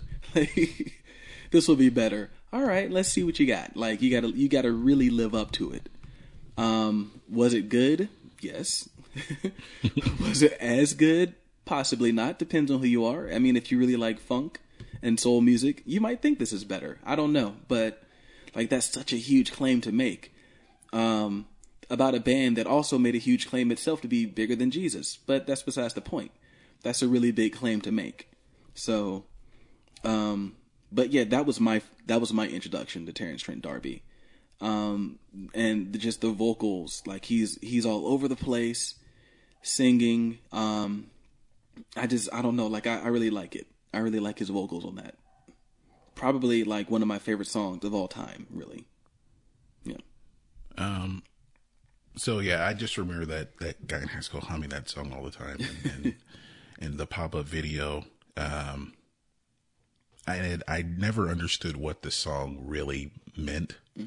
Uh, it does sound like gibberish sometimes. like it feels it feels like the song is. You don't have to look at the lyrics. Yeah. yeah. So, um, what else did I want to get to about the album? Um, well, of course, like, yeah, he was getting the comparisons to Sam Cooke and Otis Redding. People were saying, we're hyping him up as, you know, he's going to be James Brown and Prince and Michael Jackson and Sam Cooke all rolled into one. I feel like he said that. I don't know if other people like saw that. I mean, maybe, but I think he said that. Yeah. But um, Well, he um Yeah. he had he had of course at the time Oasis didn't exist, but he had Li- Liam Gallagher's famous saying was, "If you keep saying that you're the best band in the world, eventually people will start to agree with you." yeah, So he's probably just kept saying all these things in every interview, and eventually, like, you know what? He might be right. yeah, he might be right. Yeah. um, another song that made that I don't know if it stands out to a lot of people because I think there may be only three songs people know, maybe 4 Mm-hmm. Um, but from this album, "If You Let Me Stay" Yeah. was which was a hit in the UK. Um, it has that that 60s soul mm-hmm. sound mm-hmm. right off. Um, you know, and like the more that you read about somebody like him, you can see the the that yeah he was Sam Cooke and Otis Redding, but he had mm-hmm. Prince's attitude. Yeah. Ooh, ooh, that's a good comparison. Yes. yes. yeah. and when you know i guess just being i don't know if it's part because he's black and he's cocky um, and you may think a little bit differently or think the most of yourself Yeah. that that can rub people the wrong way Yeah. Um, but i think now this is this is really the poppiest you will hear him Yeah. i think um, And it's not even poppy for it wasn't even poppy for that day. for that time yeah, It's It like really poppy in the classical sense. Yeah. Um, and he kind I don't know if he went away from that or he just, he was just making music that he felt better about. In the time, yeah. Mm-hmm. Um, But and I think also like I said in the '80s, how uh, James Brown was an influence for a, a lot of artists in a, in a low key way. This is you can put Terence, you can put this song if you let me stay along Yeah. with the other songs of that were covers of songs from the 50s and 60s, Mm-hmm. like um, Phil Collins' "Can't Hurry Love." Yeah. or um, I think Diana Ross did "Why Do Fools Fall in Love." Love, like there was kind of a a uh, renaissance, I guess, or a, a resurgence of that music think in the as 80s, well in the eighties, um, or maybe a little bit in the in the late seventies. Well, I Um, no, as far as not something yeah. that was necessarily disco, but something that sounded similar to that Motown sound. Hell, Phil Collins kind of heralded it too because he did Two Hearts. That was very Motown. He wrote that with uh, one of the Doziers or Okay. Hollands, Yeah. one of them. he wrote that song with them. Yeah. Um, Hungry Heart, Bruce Springs. Yeah, that was kind Yeah. of a yeah. Now that I think about it, that's a very astute observation. So with this, um, as I hit the mic, um, as far as this album goes, what what kind of stuck out to you as far as like not if if there's something like it wasn't necessarily a single, but a song that stuck out to you or a lyric or anything production wise with this album? Well, going well, going production wise, it was. I guess you could say like from song to song, some of the production felt a little bit different.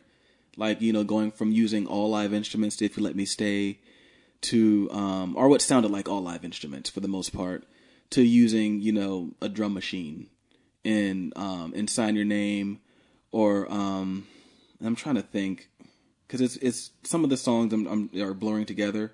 So play um you you have it all there right? Yeah. Play I'll never turn my back on you since we're kind of going in order. Because I was getting if you let me stay and dance little sister mixed up. Yeah.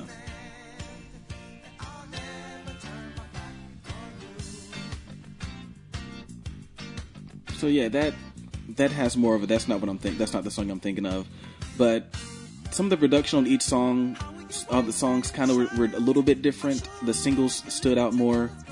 Um, the soul, the soul feel of it, like it was, uh, you know, and I guess all these things because now, like some with some of the things that you've mentioned, I'm looking at the album kind of in a different way, like because it was kind of like a modern soul classic in the Yeah. in the mid '80s, um, and that's what he was really going for. Um, and I didn't think of it that way. Like I was in my head, I'm thinking like, oh, this is a synth pop album, but like it's more than just a synth pop album. Yeah. It's more than just Sign Your Name, and it's more than just wish, Wishing Well. If you let me stay was just a straight soul song. I'll never turn my back on you. This is this is a soul song. Uh, Dance with Little Sister. I mean, like it was you know outside of the outside of the pop, which even hell, Wishing Well really isn't all that pop. But outside of those singles, this is a soul album. And Well, yeah, wi- like Wishing Well is probably the the, the poppiest for its day. for yeah. Um, I still consider that a pop song. Yeah, no, even it though it, I mean it has the R and B influence, and with a voice like his, you know, it's still there's still that R and B and soul there. But that's Mm-hmm. the pop the poppiest it's going to be. Sorry, just cut off, but I'm playing it the the sample the minute Okay, and a half sample from like, iTunes. I was like, "Are you doing that? That's clever." Yeah. But so yeah, but like even with um with uh wishing well, like the little scent, doo doo doo, like that that serves to kind of make it to make it catchy or whatever. But yeah, like and these are and the reason I'm kind of at a loss for is because these are some things I just didn't think about about this album. Looking at it in that way, thinking about the influence that. Because I mean, like the, you, the it's obvious the Sam Cooke influence is there. I'd never really given too much thought to the Otis Redding influence, but then the more I, I listened to his live album from the, the at the Whisky a Go Go, yeah, I definitely hear it. Um, and now just like you know, kind of hearing about how popular James Brown was in there because I felt that he had those James Brown influences. It now it does kind of stick out more as a this is a soul record. Outside of those singles, this is a soul record, and those singles still have soul influence. Um, with the uh I I think it's it's uh it's an underrated album on overall. I think or it doesn't it really doesn't get its just due as it should. Um and I think it's because of what he the stuff he made after it. Yeah, didn't really do as well. Yeah. Um, some people may know um, "Delicate," the song he did with Des'ree. The the that's the one who sang "Gotta Be." Yeah, y- y'all know that song. Um, uh, and "Let Her Down Easy" and "She Kissed Me" from Symphony or Damn.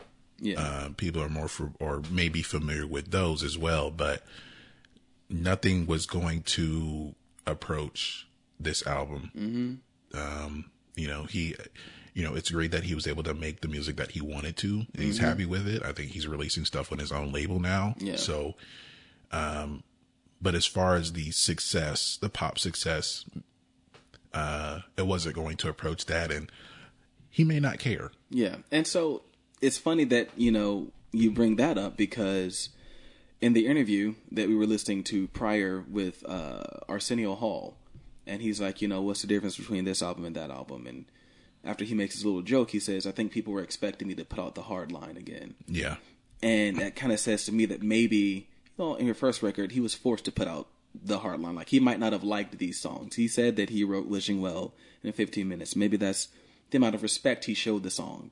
You know, like whereas the world fell in love with it. You know, maybe um, seven more days or I'll never turn my back. Like maybe those were his favorite songs from the record. But I got to give them a single. The label wants a single. Here, Yeah. here's "Wishing Well." Here's "Sign Your Name." You know, take those. Those are singles Um, and maybe no after that you know he goes like oh he's like well does the record label ever tell you what to do nah they know better than that so it's kind of like he might have been one of those artists that was so into what he could do he didn't stop to think if he should do it and and as, as a result an artist that goes unchecked can all can like make some bad records um, to bring it into more modern times i think that happened with third eye blind after you know they fired their guitar player he was the guy who kept Stephan Jenkins in check, um, along with the producer. After they kicked him out, they started producing their own records. So there was no one in that in that studio to keep Stephan Jenkins in check. And like, maybe we shouldn't do this. And I wouldn't be surprised if that was the same thing with Terence Trent D'Arby. There was just no one there. You know, he gets to pick the producer himself, and maybe he picks a producer with a weak backbone who won't question him, or maybe he even picks a producer. And I'd, I'd have to look at it to see who produces albums, or he Or produces he- them he- himself. yeah, I think like later on he was producing it hims- himself. Yeah, because he was uh, even he worked on the first one with Martyn Ware and, and Howard Gray. So you know, maybe the record label's like, we we trust you, go ahead, and then they're like, oh God, like, what do you? And I think for a lot of artists, especially in the 80s, um, if you have a successful album and it's time to put out the next one, there kind of is that expectation from, you always hear it from the record company that they want another song or another album, just like the hit one you just made, uh, not really allowing for any progression Yeah. or for any like subtle changes or any other new influences. And that I think that continues today. I mean, you could, um, I think uh, definitely for a future episode, we have to talk about the Slim Shady LP. yeah, when they came to him, we don't hear a single. We don't hear a single. My Name Is was the last song made for that album, and that becomes the first single. And then with the next album, the Marshall Mathers LP, um, they wanted another My Name Is, so he makes uh, What I Am. Well, that was his anger. That song. that was that was his res- that was his response Oh, when they that. said they wanted another But My Name made, Is. He um, made that song, and then he Real made the Real Slim Shady. Yeah. so which he probably hated every moment. Yeah. of doing. that, I think that was that that was like the last song made for the album, and, and it, it becomes the single. Yeah. Um, but just to add so, yeah. perspective, the next three records he produced himself, all himself, so that that no one is there to hold him in check and just be like, dude, maybe you shouldn't do that, or or or even. And it's it's funny because he's on Columbia, and maybe with the type of music he does, they're not expecting hits. But I'm surprised he never got that talk. Like we don't hear a single. We don't hear a single. Yeah. Um, he made, I think there was an album that he made that was unreleased. Um, let's see if I can find out which one it was. And he had to buy back the, um, buy back the rights to it. Was Mm. this after he changed his name to Sananda? No, this was, this was before. Okay.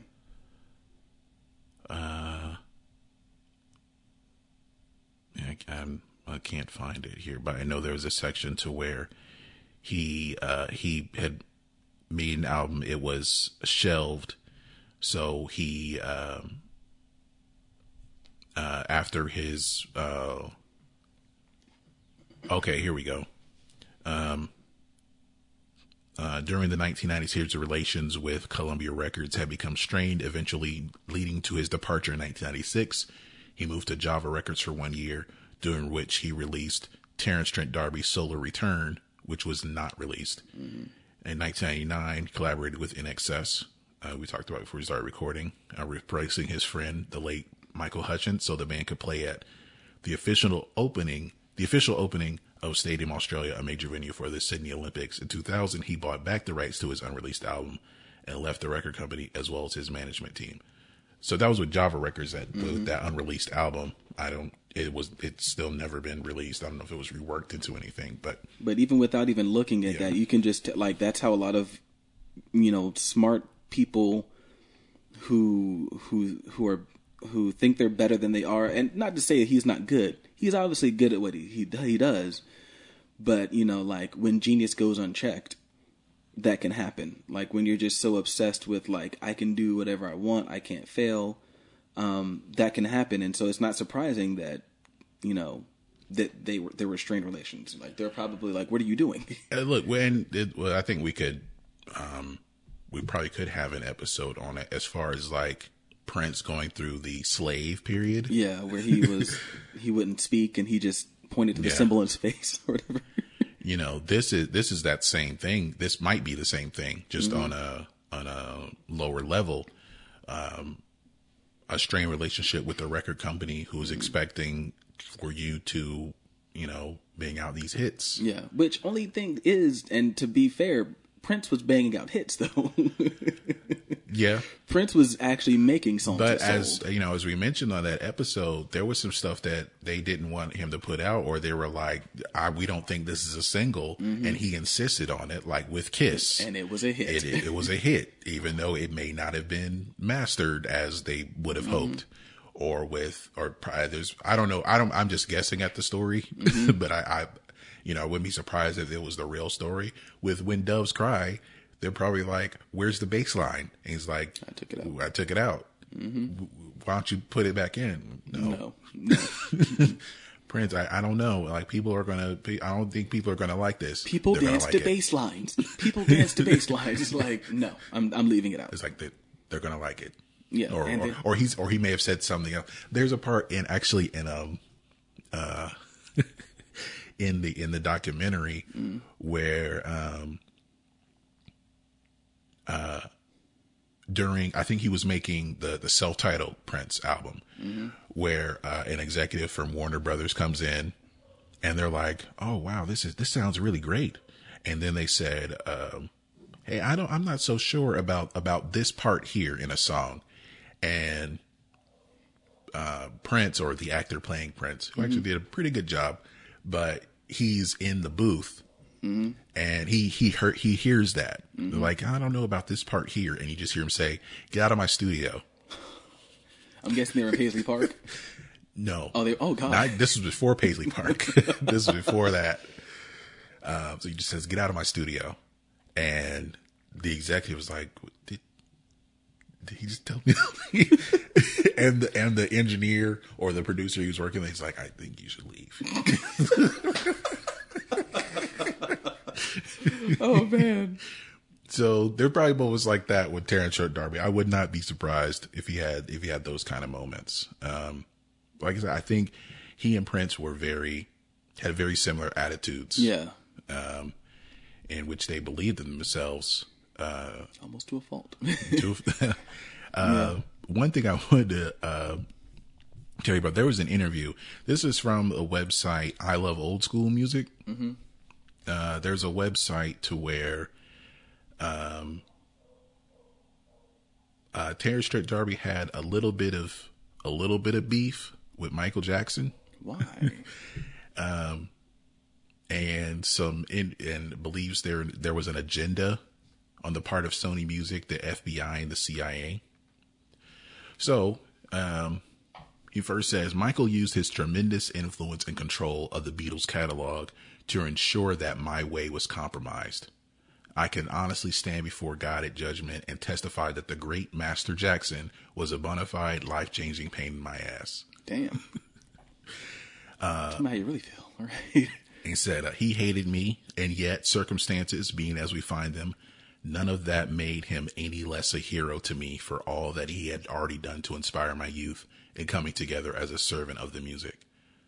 So he still respects him. He's being very dramatic in saying it, but yeah.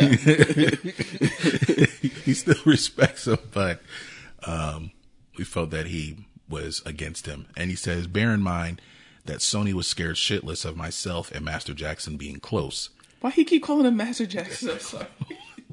this is Uh, then again, so is the FBI and the CIA. Particularly African American talent is watched and scrutinized carefully that they not put their minds together towards anything not on the system's agenda, lest they inspire greater discussion and participation in the body politic among those regarded as their people. He's getting real conspiracy. But yeah, this is this. Conspiracy, Brother Jones. Yeah, this is Master Jackson and conspiracy Darby. Um, yeah, that's interesting. Okay, okay. Um, and uh, just looking at some other interviews, hard to find some like video evidence of it, but Yeah, there's not know, many. Did I'm guessing he didn't do many interviews I don't think so. because there's just not much out there. Even though I know he's older, but you can still also sometimes, similar to Prince, Yeah. who did not do many interviews. Yeah. Um, he this was during the release of his album, "The Rise of the Z- Zugebrian Time Lords." So you know this is where he is now, now as Sananda Maitreya. So this is where he went. Genius unchecked. Genius unchecked. Um, so uh you know asking about the name change um moving to europe that's where for for a while i did think he was british Yeah, me too. I assumed he was British. um, because I mean, it, soul music's so big over there. Like, it's so huge.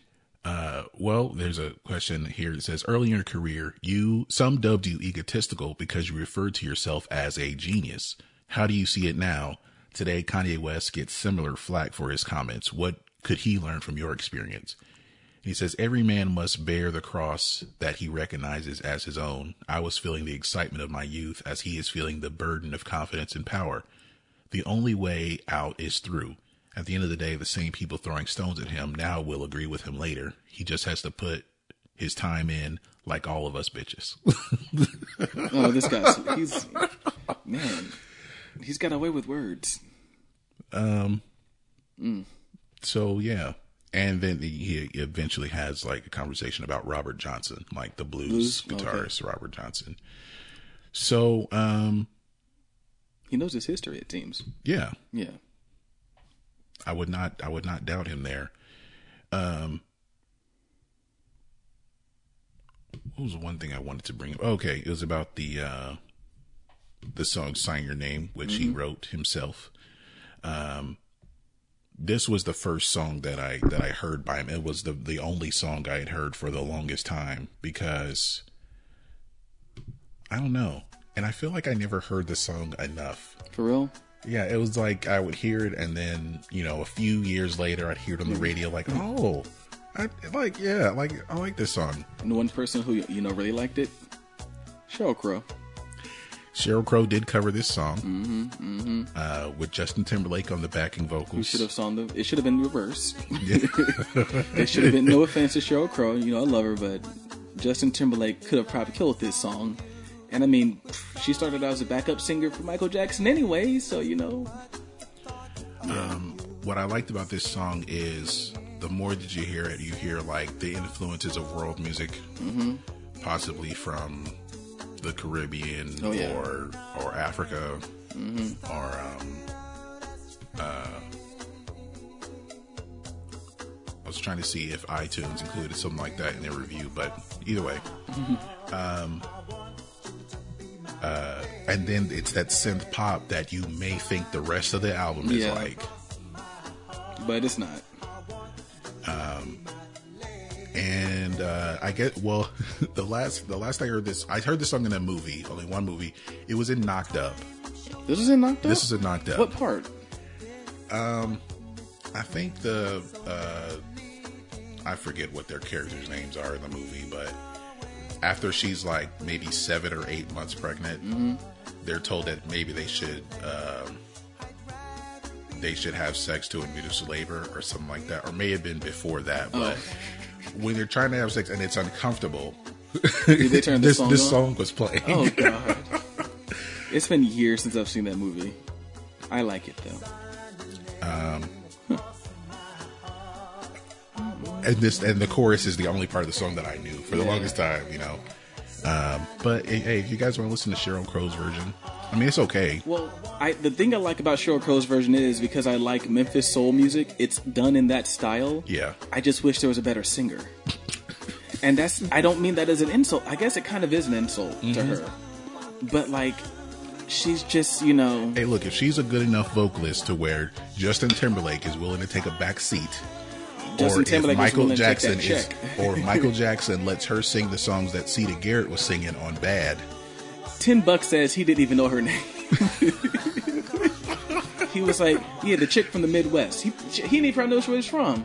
She, he probably didn't care, but like, yeah, I mean, like Justin Timberlake. If you're listening, I always say that they're not listening, but if you are listening, like, JC is better than you, but ooh, I'm trying to get him to do something, but he's right. JC is better than you. Um, but sing this for us, man, like, cause hers it had like the the org, the Rhodes piano. I mean, it was it was so it was so smooth. I think the first time I heard that was on a plane. I was flying somewhere and I heard it. and I was like, "This is pretty good."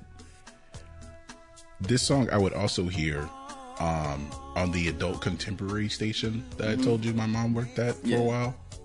They would play this song. Adult contemporary stations are good, man. You find a lot of good. Not not so much anymore. No. Because all adult contemporary is now is like the pop songs that adults like. Like back then, it was a completely different genre. I feel like just a lot of Adele or something. Yeah, like now it's just like, oh, that song that like the young people don't like, but the old people do. Okay, cool. Like, or even if young people like it and adults like it, like "Shut Up and Dance." That's that was like on the adult contemporary tracks, but like everyone liked that song. That's not adult contemporary. That's not, you know, that's not um, I'm trying to think of a contemporary artist now. I can't think of them. Michael Bolton, That's not Michael Bolton. Michael Bublé, Yeah, that's not. um Bonnie Raitt. Oh, Bonnie Raitt. I'm going memory lane down right now. Yeah. so yeah. Oh well, memories. But no, but this, but just to, not to go off. This is a really, this is a really good song, and I agree. Like there were some world music influences there. He played all the instruments on it, so whether it be just from like some of the mode, some of the um, the key he, the keys he wrote in, or maybe like you know the um, the scales that he used to write the um, to write the melodies. I'm trying to think of how really to say this. It had some, um, and how it's like these is where the legit Prince comparisons come in. Yeah. Having like it's kind of a was considered uh, baroque pop or sophisti-pop, mm-hmm. uh, which you may hear in artists like um, uh, I've let me go to my list, like Ballet. Sade. Or Sade, yeah. So um, yeah. Uh, really let me let me like pull up. I. I have a sophisti-pop list. I don't think it's public, Yeah. but um, But like would- he wrote that in what sounds like if and I might be wrong, a harmonic minor. So like it's definitely in a minor key, which typically a minor key evokes more emotion, sometimes more of a sad emotion. And then the harmonic minor, I can't remember what what note of the scale it kind of flattens, but it gives it more of a Middle Eastern sound. Um, and I remember, like, you know, in band when we used to play that scale, we would call it the Aladdin scale. Because as you played it, it sounded like an Aladdin. It sounded like it belonged in, like, Arabian Nights or something. And it sounds like that's what he's using here. Then with the backbeat on the drum machine, you get that kind of world, the Middle Eastern, Caribbean type feel to it. so yeah, the definitely you can. There are a lot of different influences Yeah. in that song, um, which is what makes it so great and and memorable for me. Um,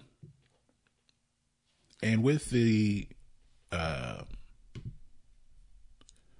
with the with that song, um, and what like with this album, like I said, it's it's underrated to me, and the predecessor of Neo Soul, like I I can I definitely like see that uh, to where uh, artists could use different influences. I mean, it's basically it, it's probably going to be more um more uh I guess you'd say more blues based um you know, but also like stripped down and Yeah. a little minimal, but or at least on like production wise, and there's a focus on the vocals. Yeah. Um, So I can definitely see that. And um but I think with this album it's it's definitely um an R&B album that that gets that gets forgotten and I don't know if he for, tries to forget about it. I wonder because I mean, you don't hear much. He doesn't tour. He's changed his name, so he. I'm, I can't imagine he's still performing stuff from his old name. yeah. So, yeah. I mean, he has the the right to, but Yeah. you know, who knows? Um, yeah, I have. I really have nothing else to add about this No, I album, but I, I think everyone who has an opportunity to listen to it, Yeah. Um, there's definitely. I think people who who know of the song and know know of the singles, go back and listen to the the whole album, and I think you would gather a new appreciation for it. Yeah, you will. I know I did. Yeah, and uh Well, also, we forgot to mention the reason we even picked the album It's because it turns 30 this year. yeah. yeah, we were just we were looking at albums that turned 30 this year, feeling old, and this album is 1987 of July, so you know, this year it will turn 30, and that's crazy. 30 years old, and it. I mean, like, if, I don't want to say it sounds dated, but you can tell it came out in the 80s. it, it I mean it it is dated, Yeah. but you know, people still like we talk about Fleetwood Mac. That was forty years ago.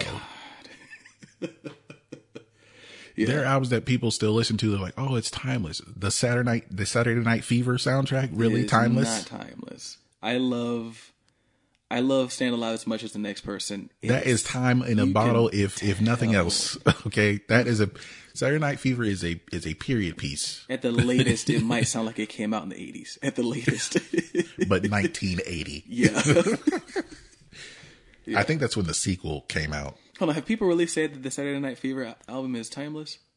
I mean, yeah, they feel like it, like it's, it's, yeah, They can't, yeah. they can't be younger than fifty.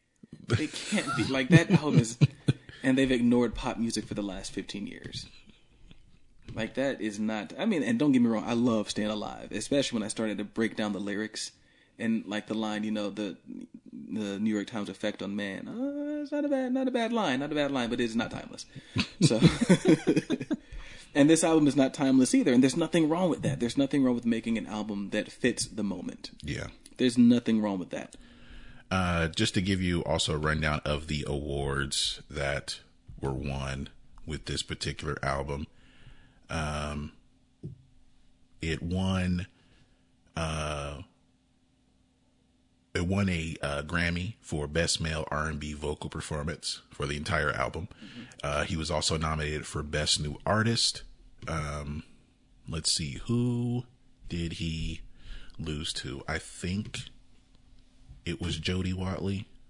I'm looking for a new. Let me That came on the other day. let me uh, check on that. Yes, it was Jody Watley. He was also nominated with Breakfast Club. Breakfast Club. and not the people in New York. no, if you don't not know the radio who they show. are, please No. go look them up. Yes. Uh, Cutting Crew Okay. And Swing Out Sister. I like Swing Out. I recently discovered them. I don't know why I'm too excited, but yeah, I like Swing Out Sister. They um, they're really big in like in Asia. I didn't know they were still performing. Yeah. they're still yeah they're still out there. I saw something on VH1 a long time ago, uh, to which they were talking about. Like I think it was like the greatest one hit wonders of the 80s. Mm-hmm. They're talking about Swing Out Sister, and they always talk about like what they're what they're doing now. Like yeah, Swing Out Sister has come out with their ninth album, and someone's like, Jeez. "Who would have thought Swing Out Sister would come out with nine albums?" oh man, break out! But yeah, that's what they're doing in Asia. also, speaking of Swing Out Sister, if anyone's listened to any of Childish Gambino's mixtapes, like anything before camp, okay, on the mixtape called Poindexter, he has an album in which he samples Twilight World by Okay. Swing Out Sister. I'll play that for you after the show. He used some really obscure samples. in Yeah. the past. And also yeah. on that same mixtape, he sampled Easy Lover. Yeah, you played that for me. such, such random samples. Yeah. Um, so yeah, that'll do it for our discussion on Terence Trent D'Arby. The, in, the introducing the hard line according to Terence Trent D'Arby. I'm gonna do some more repetition. I, I want to know what that means. The hard line. What is the hard line? What is the hard line? Um, I think this episode should have a really long title. and you will see a really long title for this episode. Emo style, baby. Yes. Emo style. Shout out to Fall Out Boy. Yes. So we'll get to my earworm of the week.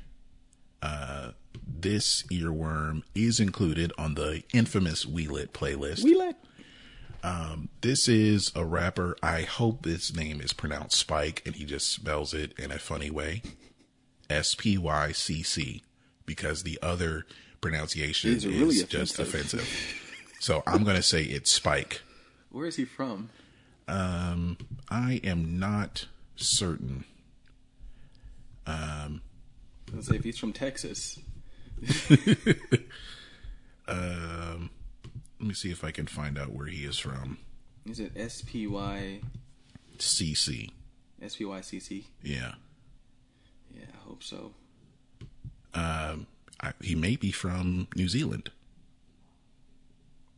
Looking at him, maybe it's an ironic name that he gave himself. I don't know. It is pronounced Spike, according to his Twitter profile Okay. and his Facebook profile. It is pronounced Spike. So to let y'all know. yeah. um, but I think he is from New Zealand. okay. So this is a song by Spycc featuring High Hoops, uh, called um, uh, "Other Lover." It's a single.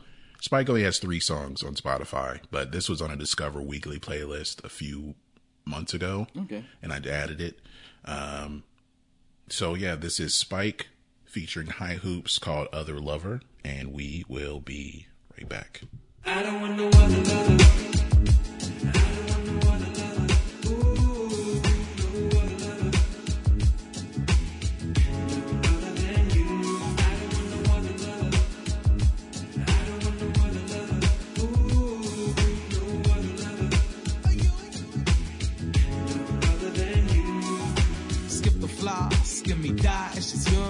Underneath the stars, off the dark, getting juicy. The camera taking shots like a Uzi. Let's embark on them handlebars on a two-speed rolling. Her eyes change color like a moon ring indulgent. I seen things only that the moon seen the ocean. To wash away sins for the moment. I grabbed her by her bosom and I told her. I don't want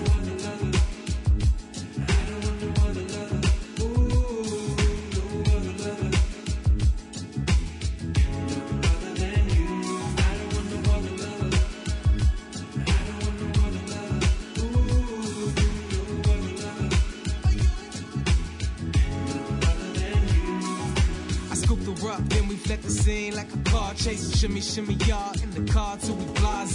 Give this chick my last name. Only hung a lineage, she innocent. I showed her the way of the wave. Ooh, the night is getting younger. Tell me what you wanna do. Drop the one tree hill and sip some wine up on the roof. Pick up the guitar, you the one. Then I looked her in the eyes and I saw. I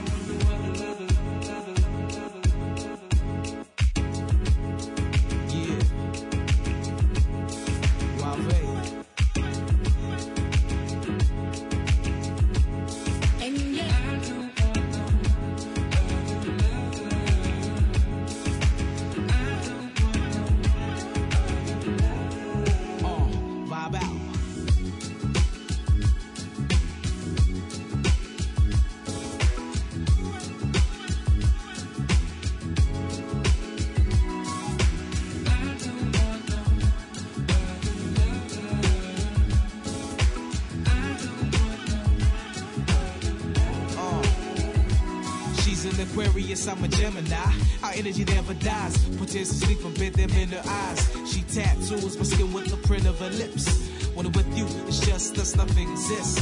I, I miss you when I'm still with you. If we can be together, I'd rather just Josh Mitsu. Rather be in you, and that's the naked truth. I just bet it all and said to you.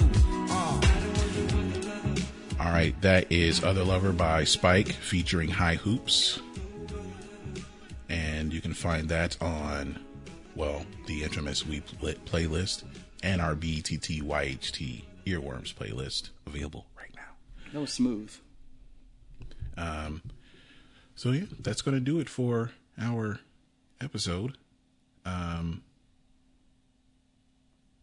trying to think of anything else we need to say. No, not really. think, yeah, Well, I think we lit. Yeah. well, Ben, what? Uh, where can the people find us? there are six ways because we counted. Yes. There is the Google Play um, app. There is the iTunes Store. There is Podomatic, which we post those. We, we embed those on the uh, by the time you hear this.com.